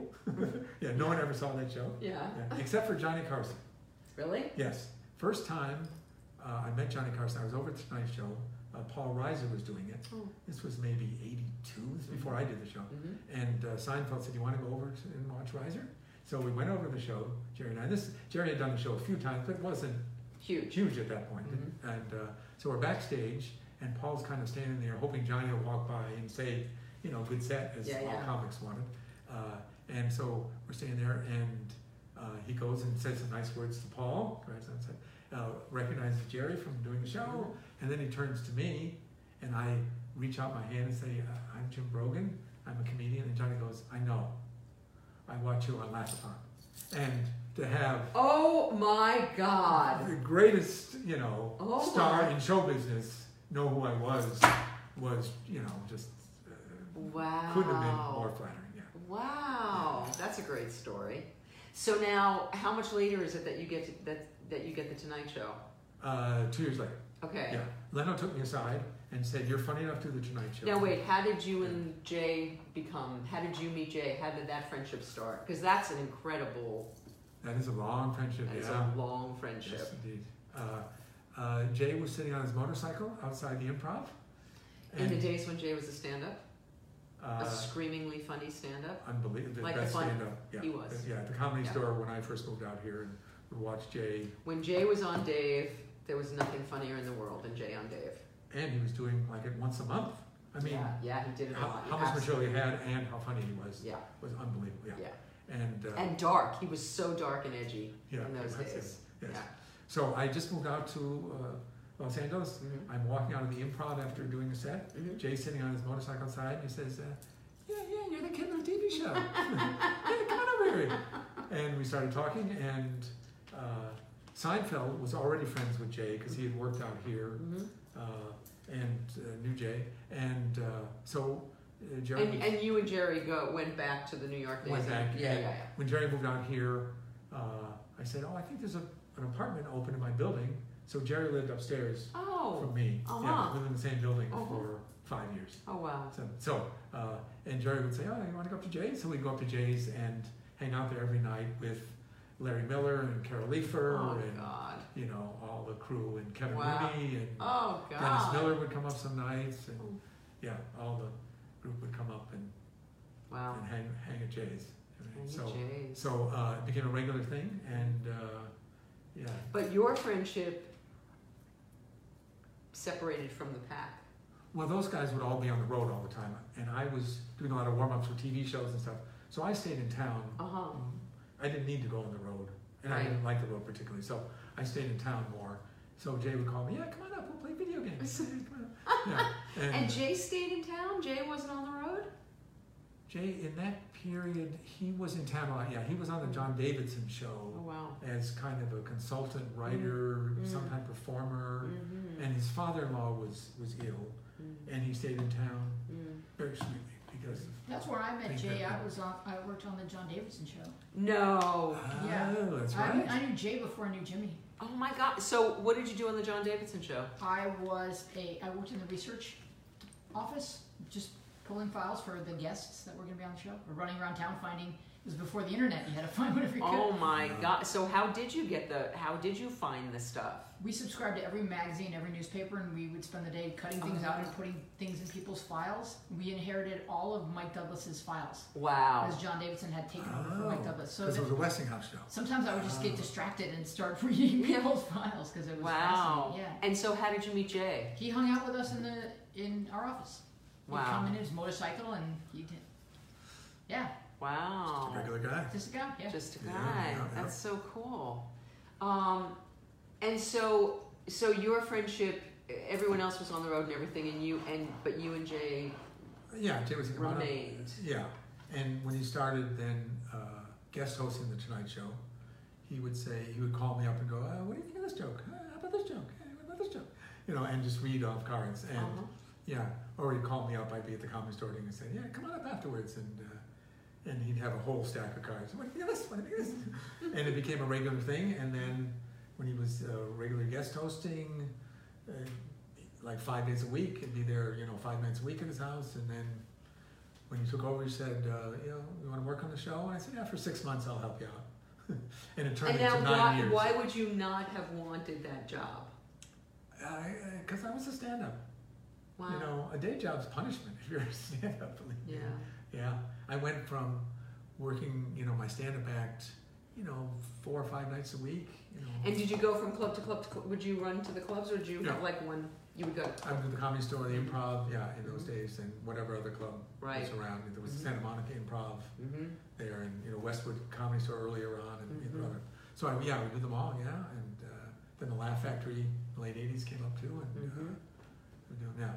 Uh, so that turned into a regular, a See. regular job. Yeah, yeah. But, but I mean, working for Jay became yeah, Oh, working nine with Jay years became- of So nine Yeah. years of that, Yeah, yeah. and then booking comics. So it- Yeah. that had to be a whole different trip. I mean, aside from getting all the VHS tapes from the Mhm. managers, Yeah. you had every comic that you're working with in all those clubs auditioning for you all the time. I'm guessing. Yes, and a comic said to me, he said, now you, because everyone's eyes were on me when I was, Of course. where I was in the club, and he said, now you know what it feels like to be the most beautiful woman in the room. and I went, oh. Did, yeah. I went, yeah. Oh, I mean, I That's right. remember the mystique around you in those years. Oh. I remember, I remember Gabe talking about you, and and Because Oh, he was uh, doing stand up. he was doing stand up. Everybody was, everybody I knew was doing stand up, and So there, it's Jimmy Brogan, you know, oh, Wow. Jimmy's in the room, you know, Yeah. yeah, there was a There lot was. of that going on. Yes. But I wanted to change it from how other people did. it. U- u- Usually you would never hear. You'd send in a tape to someone. Mm-hmm. And VHS S tapes were hard to come by Mhm. and expensive in those days. Mhm. So to send one out with a, a press packet where you had to Xerox things and, you know, it was a, it was a, It was a real big thing. deal, And you, then you'd never hear. right? So I said, you know, we're going to write to everyone Oh, nice. send them a letter, and you know people that I like I would call and set up an audition for them and stuff. Oh, But nice. everyone heard That's really from nice. us, and yeah, that continued then after even after I left.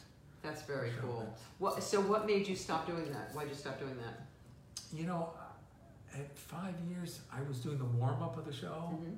I think, and I was doing, I was at Jay's house every night till two o'clock, and you know I was just doing a lot, and they were paying me a lot of money. Were you writing desk pieces, monologue, all of it? What were you do? What were you mostly? What was mostly your thing? Uh, my job was choosing the jokes with Jay. Oh, Jay and I would sit and go through. Gabe did that with Letterman. That's right. Yeah, He did. He had that job. Yeah. yeah. Uh, so Jay and I would sit at his house every night for four hours and go through hundreds of jokes Yeah.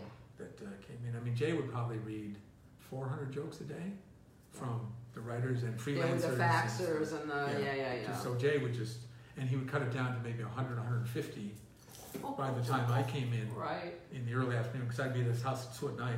And then yeah, and then he still had a pretty meaty monologue. Like Dave only did like five joke, five six Right. jokes, but Yes. but Jay was doing. How many would Jay do? Jay would do 25. That's what I maybe? thought. Yeah, Oh, wow. or more if, if, we, if we had enough material. Jay Wow. would do 30 if, if Wow. We could, and sometimes Debbie Vickers, the executive producer, would come in and say, "We've got a live show. Can you Mm-hmm. Yeah. make sure this is short?" You know, and then Yeah. we would try and save something for the next night. Uh, Wow. but yeah, so uh, so Jay and I would sit for uh, probably six hours a day between being in his house and at, at the show, picking all the jokes, Wow. get those jokes for the show. Wow. Uh, Yeah. Okay, so how did you break it to him that you wanted to leave? Uh, you know, it was silly on my part. I think we, uh, my contract was up. They renewed. We had a five-year contract, then a two-year contract, two-year contract might go up. And I was foolish enough to ask for a raise. I thought, oh, I deserve a raise. This is going well. And NBC thought, no, no, we're not giving Really? anyone raises. Really? And I said, well, if you're gonna be like that, I'll leave. And they went, fine. I went, oh, wait a second. they called my bluff. so Wow. yeah, so it was just One of that those thing that things. just all of a sudden happened. But you know, I had done what I could do there in nine years of doing that monologue every night. You know, and Jerry Seinfeld's father said a great thing to me one time. He said, "Some people in ten years working in business, that ten years get uh, ten years experience. Other people get one year experience ten times." And I didn't want to be that person that was Right. just the Doing the same, same thing. experience. So I thought, you know, it, it's yeah, maybe it's not bad that I leave at this point. And so you left, but you continued your relationship with Jay and have to this day. So Mhm. you, I, I I think on Wiki it says that you for 18 years have been doing almost every Sunday night with Jay at the Hermosa Comedy and Magic Club. I've It's got to update actually- that. I've got to update You've that. got to update it because it's how many years? 26 Okay, that's absolutely insane. every Sunday. And I'll tell you a story that happened about a year. We take one of Jay's cars down Right? every Sunday, and, and Louise, I think you sat in one of his. Oh yeah. There's a picture, a great picture of you in his, Louise is uh, looking for His pictures. Mercer, in his yellow Mercer. Yeah, he took me for a ride on that. It, it was like ru- like going 90 miles an hour on a skateboard.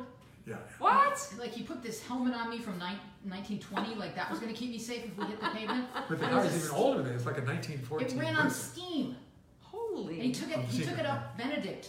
Uh-huh. He- wow. Yeah, it was it was fun. Uh, yeah, uh, but so uh, about a year ago, Jay says, uh, "Let's take my 1937 Cord down to the Wow. club," and uh, How far drive? How how how? it's from Beverly Hills down past the airport in LA, So that's Hermosa Beach. So it's yeah. it- it's a 40 minute ride from Jay's Okay. house. So uh, Jay said, "We'll take the 1937 Cord," and Cord was a car company that went out of business in 1937 because of reliability issues. Yeah. So Jay says, "Oh, we'll take this 80 year old car on the 405." this is car expert, you know. So so we get on the freeway. Of course, it breaks down right away. It breaks Oh down no. right away. So so we're over on the side of the road, and we have to put- Has, does this happen a lot when you're with Jay and his cars? uh, no, mostly he'll take like uh, the Tesla we've been taking recently, or a Mercedes, Right. Okay. You know, or new stuff, newer Okay. stuff. But, He knows how to fix his cars. And He's he not does. afraid of it. Yeah. so, so we've got the hood up, Yeah. and Jay's uh, tinkering, and I'm standing there, and people are stopping to see what this old car is on, on the road, you know, and so it's slowing down. And then now people are stopping, Because it's You Jay know. Leno. seeing Jay Leno, Yeah. and now people are completely stopped and they're taking pictures. and people are get, getting out of the car and, s- and taking pictures of Jay broken down. And you know, so all of Los Angeles is now stopped. You know, up to Seattle, it's, it's just dead stop because we're the two idiots now. are on the road. And and this is And why. you have to get to the show, no? And we have yes, Oh, Yeah. yes. So, uh, so do we call the club and something? But So, so, uh, and this is why you can't trust the internet. I'll tell you this is why Oh. you can't trust everything's the internet. People post the pictures the next day on the internet, Okay. and someone posts a picture that says Jay Leno and Prince Charles broken down on the side of the road. That is a that's very that's amazing. Wow. That's So- a good one. That is a cute couple. That So, That so is but someone Thought, amazing. yeah, Jay Leno and Prince Charles just happened to be on the 45. that could have Charles Yeah. is broken down on Yeah, the freeway. like, like there wouldn't be an entourage, or, you know, No, poor I picture geese the or- conversations that led up to that. Well, who's he with? yes. He looks like Prince Oh, Charles. Not it looks like it is And Prince they put Charles. it in Waze so it becomes official. Like this is the reason for the stop. Jay Leno Oh. and Prince Charles. oh my And god. someone else, but yeah, uh, Jay Leno and James Woods broken down on the side of- Uh, James Woods. Yeah, Jimmy Woods. Yeah, yeah, I can just- see that a little Well, bit. but it's just insane. Yeah. Just you just- got the Kennedy vibe thing Yeah, happening they didn't- too. I'm sure you've gotten that. Have people asked you if you're a Kennedy? no. You have a Oh, Kennedy. with that Irish kind of. you look. definitely Yeah, have like a I- Kennedy. I've met a couple of them. You have like a Kennedy kind of. Well, my family said when they go to Ireland, they say everyone looks like us. so Yeah. yeah, Um. Okay, that's an, okay. So so So, all so so when you left the show, hmm did it create any kind of broigus, as my stepfather would say, between Broigus. you and Jay? Broigus is like a, a dis, is disruption. Like, was because was Jay? Did Jay feel like, oh my God, I'm losing my guy? I think Jay was a little hurt that I left. Yeah. Yeah. and I think I was a little hurt that NBC didn't step up, and you know I think there was a little hurt feelings on both sides, but we But worked did you guys that next, go that next that Sunday? next Sunday. Yeah, we worked together. and did you talk about it? No. I don't, Never. think, I don't think we've ever talked about it. Okay, No, then, you know, that's only, I- such a guy thing, women, isn't women, it? w- That's- Louise, yeah, we yeah. would have talked about it. No, But but, I- that's very Or- or Jay and very Jimmy. So Yeah. the combination. Yeah, that's that's pretty amazing that it's Mostly Jay. no, no, yeah, that, no, that's true. It's yeah, yeah, we did. Yeah, I don't think we've ever really talked about it. Yeah, wow. Jay just moved on, and you know, I went and worked with Yakov Smirnoff on. I, I Yes. saw the little, uh, and so tell us about that. Uh, Yakov decided he wanted to do a show on Broadway Mhm. called uh, "As Long as We Both Shall Laugh," and it ran uh, 27 weeks, once a week for like 27 weeks, and I learned that's how long we both shall laugh. was 27 weeks. it turned out. Was that a good experience? It was wonderful. I got to, I went to Branson, and you know saw the shows in Branson. And I, I, I, I can't even, I've never been, so I don't know Oh. that whole scene. I- I had neither, and I'd seen it on TV, but I'd never seen it. And Right. Yakov show. He did a show nine in the morning What? and three in the afternoon. Yeah, Who's going to a show at nine in the They morning? go. that's what you think. Who's They go- It's going? before the water park. They go. There were What? busloads of people on tour. The pack. It was a thousand seat theater. It'd be packed in the morning. I A can't. even- thousand people, and then Do they laugh in the morning? They were great audiences. Yeah. They loved Yakov, and you know he was wonderful. And then they'd go to the outlet malls, have lunch, then go see another show, and then another show at night, and you know that was the tour of Wow. Branson. But the trick in Branson was to get on the bus, get the bus Right. tours coming to your show, and that's what Yakov did, and had a wonderful career there. So his, it was his theater is right fascinating. where you get off the, the freeway. Mhm. It's Yakov, right? That's the first theater you see. Oh, you've been there? You- yeah. Even oh, before you drive into town. Wow. Yakov. yeah, yeah. Wow. He, he- yes, publicity is what you you need. yeah. Marketing is everything. Absolutely, and Yakov learned that. And but I mean, an amazing success story. If I can just talk about Yakov Yeah, for a second, please. is uh, he went?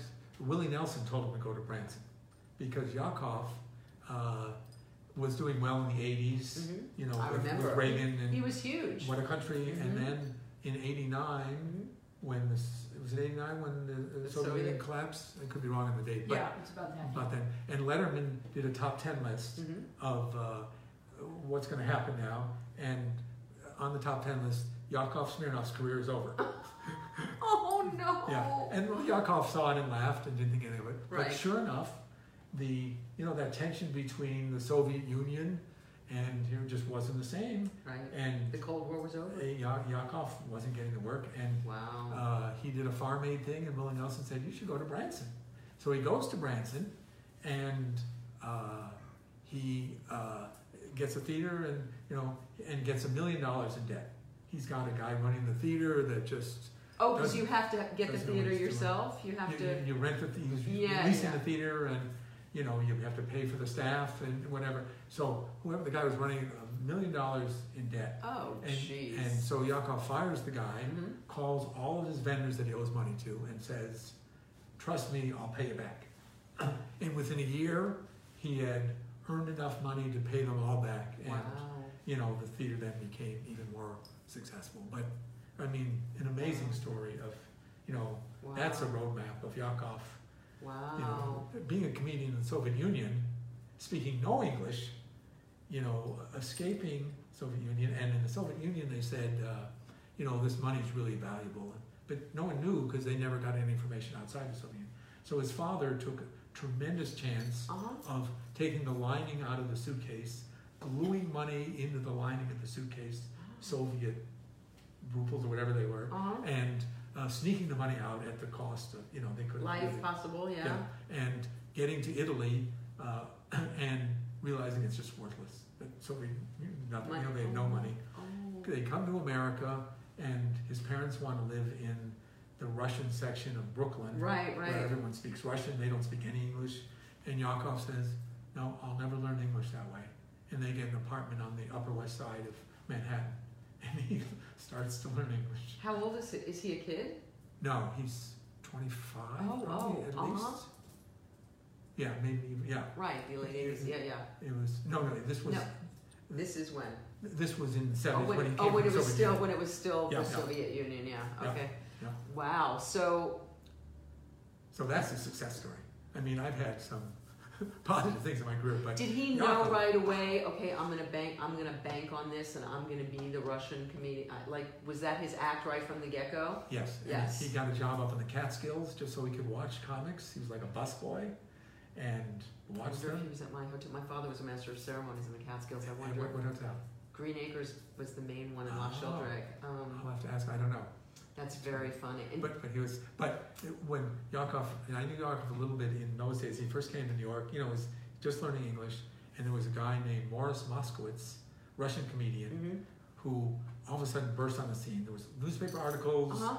and Yakov went to see him down at the Bottom Line, which was a big huge. big music club, Mhm. and you know he's big enough that he could fill all of a sudden his music club. He's a hot guy, and Yakov went to him and said, "He's unbelievable. His jokes are great." His English is unbelievable. Yarkov. Well, this guy was from New Jersey. He wasn't from Russia. He wasn't Russian at all. Oh. And when they exposed that, you know, his That was career, the his end of his career career? just all of a sudden Oh done. wow. Just done, yeah. And uh, Yakov Wow. breathed a sigh of relief there. But, Wow. you know, Yakov was the carpenter at the comedy store. oh my god. His first job out here, he and his dad, the comedy store, and they helped build the uh, one down in San Diego. Wow, that's comedy store. crazy. Yeah, I mean, a great success story. So, That is a great success story. Yeah. So so after so you're you leave the Tonight Show, Mm-hmm. you um you're back to stand up hmm and are you going back to doing are you doing warm up for for shows after that or was that before? that was before, mostly the '80s. I did warm ups. Mhm. Uh, How did you get yeah. Oprah and what was that like? Oh, that was an odd situation because I was doing, you know, I did Cheers, I did Newhart. I yeah, you did a lot of mostly did sitcoms. sitcoms, yeah. And uh, I'll tell you something I knew her after this. But Oprah was, uh, she was doing a show at the Improv with Oprah was doing a show Yeah. at the Improv. uh, Robin Williams, Billy Crystal, and Whoopi were doing uh, Comic Relief. Oh, And right. for some reason, they were doing it in a comedy club. Mm-hmm. And uh, so they thought, oh, someone should do the warm up. So they hired me to do the warm up. And so I, the room was packed, and it's it's Sylvester Sylvester Stallone. It's big celebrities. and, Right, right. You know, it's a big deal. that Yeah, Oprah's yeah. There. And I'm standing that there's a little narrow hallway at the Mm-hmm. improv before you enter the room, maybe maybe this this big. And uh, so I'm standing there just waiting, you know, for them to tell me to go on. And Oprah walks into this tiny little hallway, and neither of us say anything to each other. We just both stand there. Oh. and how stupid of me not to go, you know, hello, I'm Jim Brogan, I'm the warm up guy for the show. She has no idea who I am. And I, we just both stood there and they weren't ready, they weren't ready, they weren't, and just went on and on and Oh on. my god. And it got more and more awkward as Oprah and I just stood there two feet apart. How weird that she wouldn't. s- She doesn't strike me as the type that wouldn't say anything. How weird. Yes, and I, I was stupid enough not to say anything. and so, but But you ended up doing. Oh, so that was the So warm-up it you was did just for one Oprah. day. Oh, I see. We're doing it for, Okay. for that one. Because I was going to ask if you had inside Oprah gossip. Okay, so tell us the Bob Newhart story. I'll tell you, she doesn't talk off stage. I'll tell you that. Well, we got that. That's very Yeah. interesting to know. No, Actually. but I'll tell you that it was a, it was such a delight to do the Newhart show because I was such a fan, Mhm. you know that. Uh, and he would come out and do ten minutes before the show Oh, of his nice. Oh. stand up, Wow. you know, which was Wow. just you know I got to see it for they were paying me. This Wow. guy, this But oh, guy I was knew like- how to work a phone. He knew Oh, how to Newhart, do it. yeah, doing Yeah. those. He sure oh, knew how to was- work a phone. He was, fun, but he You was pick it up. He was- Oh, he could pick up. Yeah, he, well, and it was wonderful to watch him do the classic, you know, whatever. And so one day I'm doing the show, and generally it was great Mhm. because everyone was a good. mood. But this one night it was just, I was just tanking it. Just no one would tell me where they're from. No one would Oy. talk to me. You know, it's just one's horrible, just quiet audience. It's just Mm. They're nothing. all Oprah's. And it's, it's and it's it's three hours Oh, yeah. the, the yeah, show. yeah, you know, yeah, it was a film show, and it took Yes. a long time to tape, and they would do retakes. And Mhm. that's the- so three hours. So the first hour, nothing. I'm, doing- I'm, second hour, worse. Just no one wants to talk to me. No one has any questions. Oh, Usually I would yeah. take questions. Yeah, And, yeah. know. and so the third hour said, well, maybe you have some jokes. Maybe you guys could tell some jokes. And a little girl raised her hand.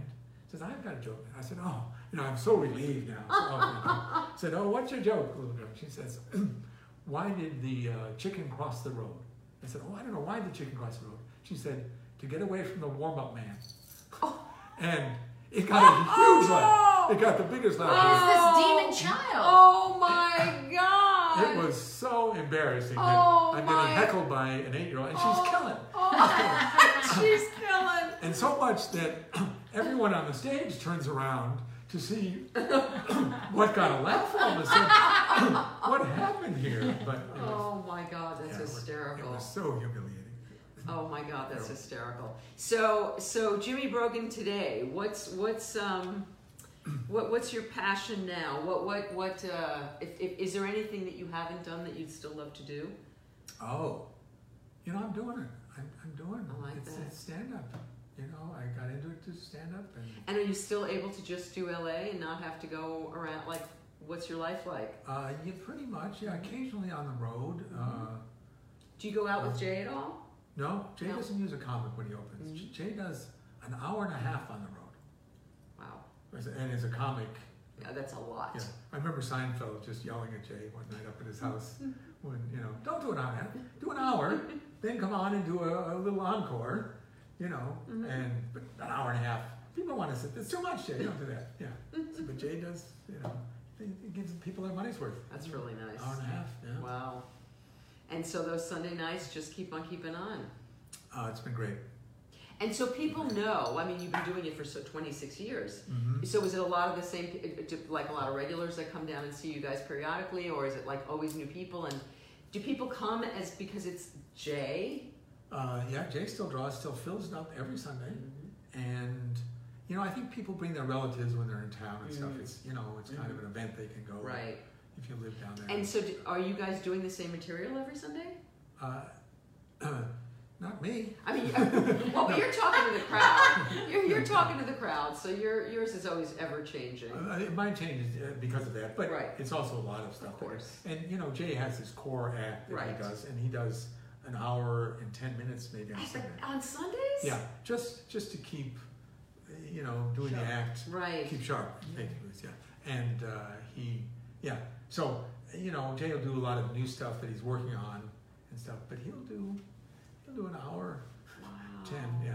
Wow. Yeah. And uh, and and and are you s- do you still go up the house and do that kind of I thing? meet him every Sunday at the house Mhm. and we go down to the club together. Yeah. Every Sunday. Yeah. And ev- every Sunday he calls me about four o'clock and we have the exact same conversation. I don't know if Jay does. We have the exact, he says, uh, you want to ride down together? And I go, "Eh, yeah, Jay. yeah, we've done it every Sunday for 26 years. Yeah. Let's, let's ride down together. Let's ride down together. Yeah. Hysterical. Yeah, yeah. I love He has it. no idea. I think that it- that's how funny that is to me. Yeah. He doesn't? No, he just. It's just. It's no, just, come on. He's doing it seriously? No, he's not. Yes, he is. He is. No, he's it's- doing it seriously? Yeah, yeah. Usual time. Yeah, yeah, Jay. Yeah, yeah. I'll see you at six twenty. I thought he was doing it to be funny. Mm-mm. No, no. It's the same conversation. Oh, I like it even Yeah, better Mm-hmm. yeah, now. yeah, that's right, yeah. They're like Carl and Mel. Uh, yeah, Oh. uh, Car- Carl. Uh, Carl pu- uh, Reiner. Car- they published my book, uh, Carl's company, uh, Random Content, and so I got to um, do my audiobook in his pool house, and I would come in, and Carl and Mel would be sitting with the TV tables watching a movie, and Mel didn't like Well, the it's lamb Mel Brooks chops. and Carl Reiner from people. Who, Yeah, Oh my goodness. yeah. So, Oh, my um, goodness. Well, this, have you seen the Seinfeld where Jerry goes in and he the brings them cupboard? chicken.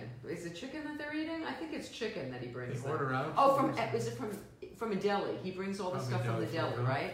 Yes, Wow. that's hysterical. How unbelievable Oh these my God. guys every night have dinner together like Every that, watch a movie on little TV TVs, trays. yeah, on Like TV. we had as yes, kids. that's what they do. Oh, it's just They like- sit there and they have the napkin stuck in the in the shirt. I mean, literally, the napkin is stuck in the shirt. Yeah, it's just the cutest thing ever in Yeah. the world. Yeah, that that that comedians in cars was pretty fun. Was it was it was Yeah. comedians in cars? Yeah, right? yeah, one of yeah, the it was other ones. fantastic. Yeah, yeah. Where there was no car, there was just well, I think he has he has lunch with Carl Reiner early. yeah. I don't know if, know if that's the same episode. Maybe it is Oh, the I- same. you Maybe it can is the rec- same yeah, yeah. episode. But yeah, that that was pretty spectacular. Yeah. Uh, do you have any ambitions like that to to have a show on TV? Oh, well, if it happens, you know, in show business, it happens. Do you or pitch? it doesn't, yeah. Uh, not in a long time. Mhm. No. Uh, and I always hated that auditioning process. I used to have an agent in New York when I was first starting out. Uh, would send me up for two things. This is a commercial agent. Mhm. He'd send me up for Lincoln and Scarecrows. Those are the only two roles he ever sent me up for. Yeah. No, Prince Charles? No, Prince Charles. No, Uh, Kennedy. No, no. It was Lincoln every February. I go out for Lincoln and I have to put the beard on. The Would you hat. get it? No. Because you kind of look. I could kind of see. yeah, I It. put the hat and they go, he kind of looks like Lincoln. Yeah. They go, "Eh, tall and thin, he looks like Lincoln. And then I'd speak and they'd go, he doesn't sound like Lincoln. How do they know what Lincoln sounds like? yeah, just like him. Oh, that's Yeah. hysterical. And I'd have to say, come on down, it's my birthday, it's my big celebration. And I felt like such an idiot. oh my and then god. I, I'd go up for Scarecrow yeah. auditions and I'd have to, you know, If jump I only had a brain. jump out of a cabinet and go, I'm confused. I, I, was, I couldn't. Confused. I'm so embarrassed about, you know, some cornflakes commercial. I'm cornfields. And I wouldn't get them, you know. And he sent me one time up for, it was a Mm-hmm. cartoon of a scarecrow. It was, it wasn't even, it didn't matter who did the voice. It, was- it was, you know, it was just the voice of the scarecrow, Right. but he thought I'd be perfect for the voice of the scarecrow. And, I- and so I never got, I just hated the audition. Oh my process, god. so. Oh my god. Yeah. Well, it sounds like you're exactly where you're meant to be, doing what you love, Yes. what, what we love to see you do. And um, uh, I am so grateful that you came and did this. Um, Oh, wow, you it's know, I, great I've fun. known you from the periphery. I, I saw you. Yeah, when- I saw you at the Seinfeld. t- Um, what was that? It was the the screening of The screening. his Netflix special, Netflix, says, Oh, yes. And Jimmy's in it. and Jimmy's in Oh, it. And wow. Jimmy was and that was a star-studded audience. Jimmy was sitting there with Jay, and Judd Uh-huh. Apatow was there, and yeah. and um, uh, Dave Oz, Super Dave Osborne Yes, was across the there, out there. and Mark um, Schiff was on the other side. well, there were Oh, it was like fantastic. a whole. That was such a that was a wonderful, fun, fun, Wow. Well, in that special, unbelievable. I mean, Jerry It's perfect. decided to do it in the comic strip where we Right. started and flew Mark Schiff and me back to be with him there. And Jerry wanted me to host the show, MC the show. So I warmed up the audience for Jerry for four, four shows back, Oh. back in New York where we started. It was the sweetest, most nostalgic Oh. thing to be back in that club. And they moved the stage back where it was originally. It's not there anymore. I haven't been in that club They, in they years. moved it to, to the, the original place. They Well, the original. I know where the original place. Is. Oh, yeah, yeah, where yeah. you looked in the window and you could, you Yeah. could see it. Yeah. And so they moved it back for Jerry, and Oh, and you It can was see it back. from the win. Okay, it wasn't on the. it- right, it wasn't on it this was side. just- I yeah, got the you. face, yeah. And so moved Wa- it back, wow. and yeah, so we spent a week there, you know, doing shows and going Wow. out every night to the Green Kitchen, which was Oh. the hangout a restaurant uh, for people that had money. Yeah. Or I would go sometimes and I would get a bran muffin and a glass of water because that's the cheapest thing on the menu. I have this sad little bran Oh. muffin and a glass of water back in the day, but uh, Wow. this so that special was Spectacular. it was yeah funny It's perfection. and yeah and Jerry was great and Yeah. yeah, Well, I um, I have no doubt they'll be doing a retrospective of Jimmy Brogan one day. I think this was it. I think we roasted him We here. did the way. It's a wrap. My Netflix oh it's not Um, maybe they'll buy it. Maybe they'll buy it and put it on Netflix. Jimmy, Okay. thank you so much. oh my pleasure thank It you was very much, wonderful. Vicky. and Louise, thank you, for uh, oh, we did that at the same time. We both put our hand like this. We did the Carol Mao.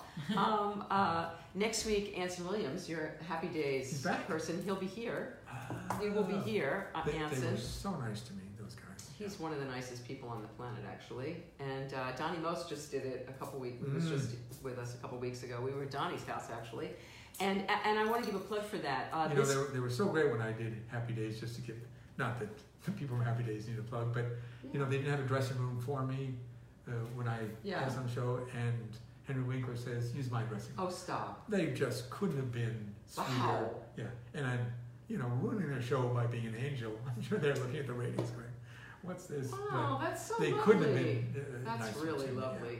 So- And I, I want to give a plug while I'm thinking about it. Um, Nancy Allen, who is a Mm. fantastic woman, a- an incredible actress, but also she's an incredible humanitarian. And Yes. she is the director of uh, We Spark, which is a cancer support. Um, I, I did their benefit two years ago. okay, so it's Yeah. it's this Sunday. Oh, it and it's is? at the Oh. Catalina Club, and Donnie Most is headlining, and there's a Ah. whole slew of talent. And Oh, the Bagleys are always there. There's always great people watching at it, and it's a Oh. great cause. So Great, this Sunday yes. night, if you're in LA at the Catalina Club, um, Donnie Most will be singing, and he's we know firsthand how fabulous He's that is. good. He sang he s- sang on the show a couple weeks ago. It was well, pretty I would say spectacular. it's a great cause. It's a I great did the cause. benefit with uh, two years ago with Wendy Liebman, Oh, fabulous. Kevin Nealon. Oh, the comedy uh, one. Yeah, yeah. And uh, Ray Romano. It was Oh. just an unbelievable uh, night. Yeah. and what they It's do, great. what they do for for the families as well as the people uh, who have cancer is Yes. it's an astounding organization. It's Yes. Oh, fantastic. A, f- a friend of mine's daughter.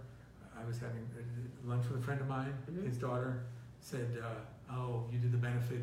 She had just gotten over breast cancer and said it was so important to her. Mm. The, the We Spark people that Yeah, We It Spark was- is amazing. you know, I mean, They it's a have- comic, you do benefits, but this one Is was- spectacular. Was spectacular, and and then personal.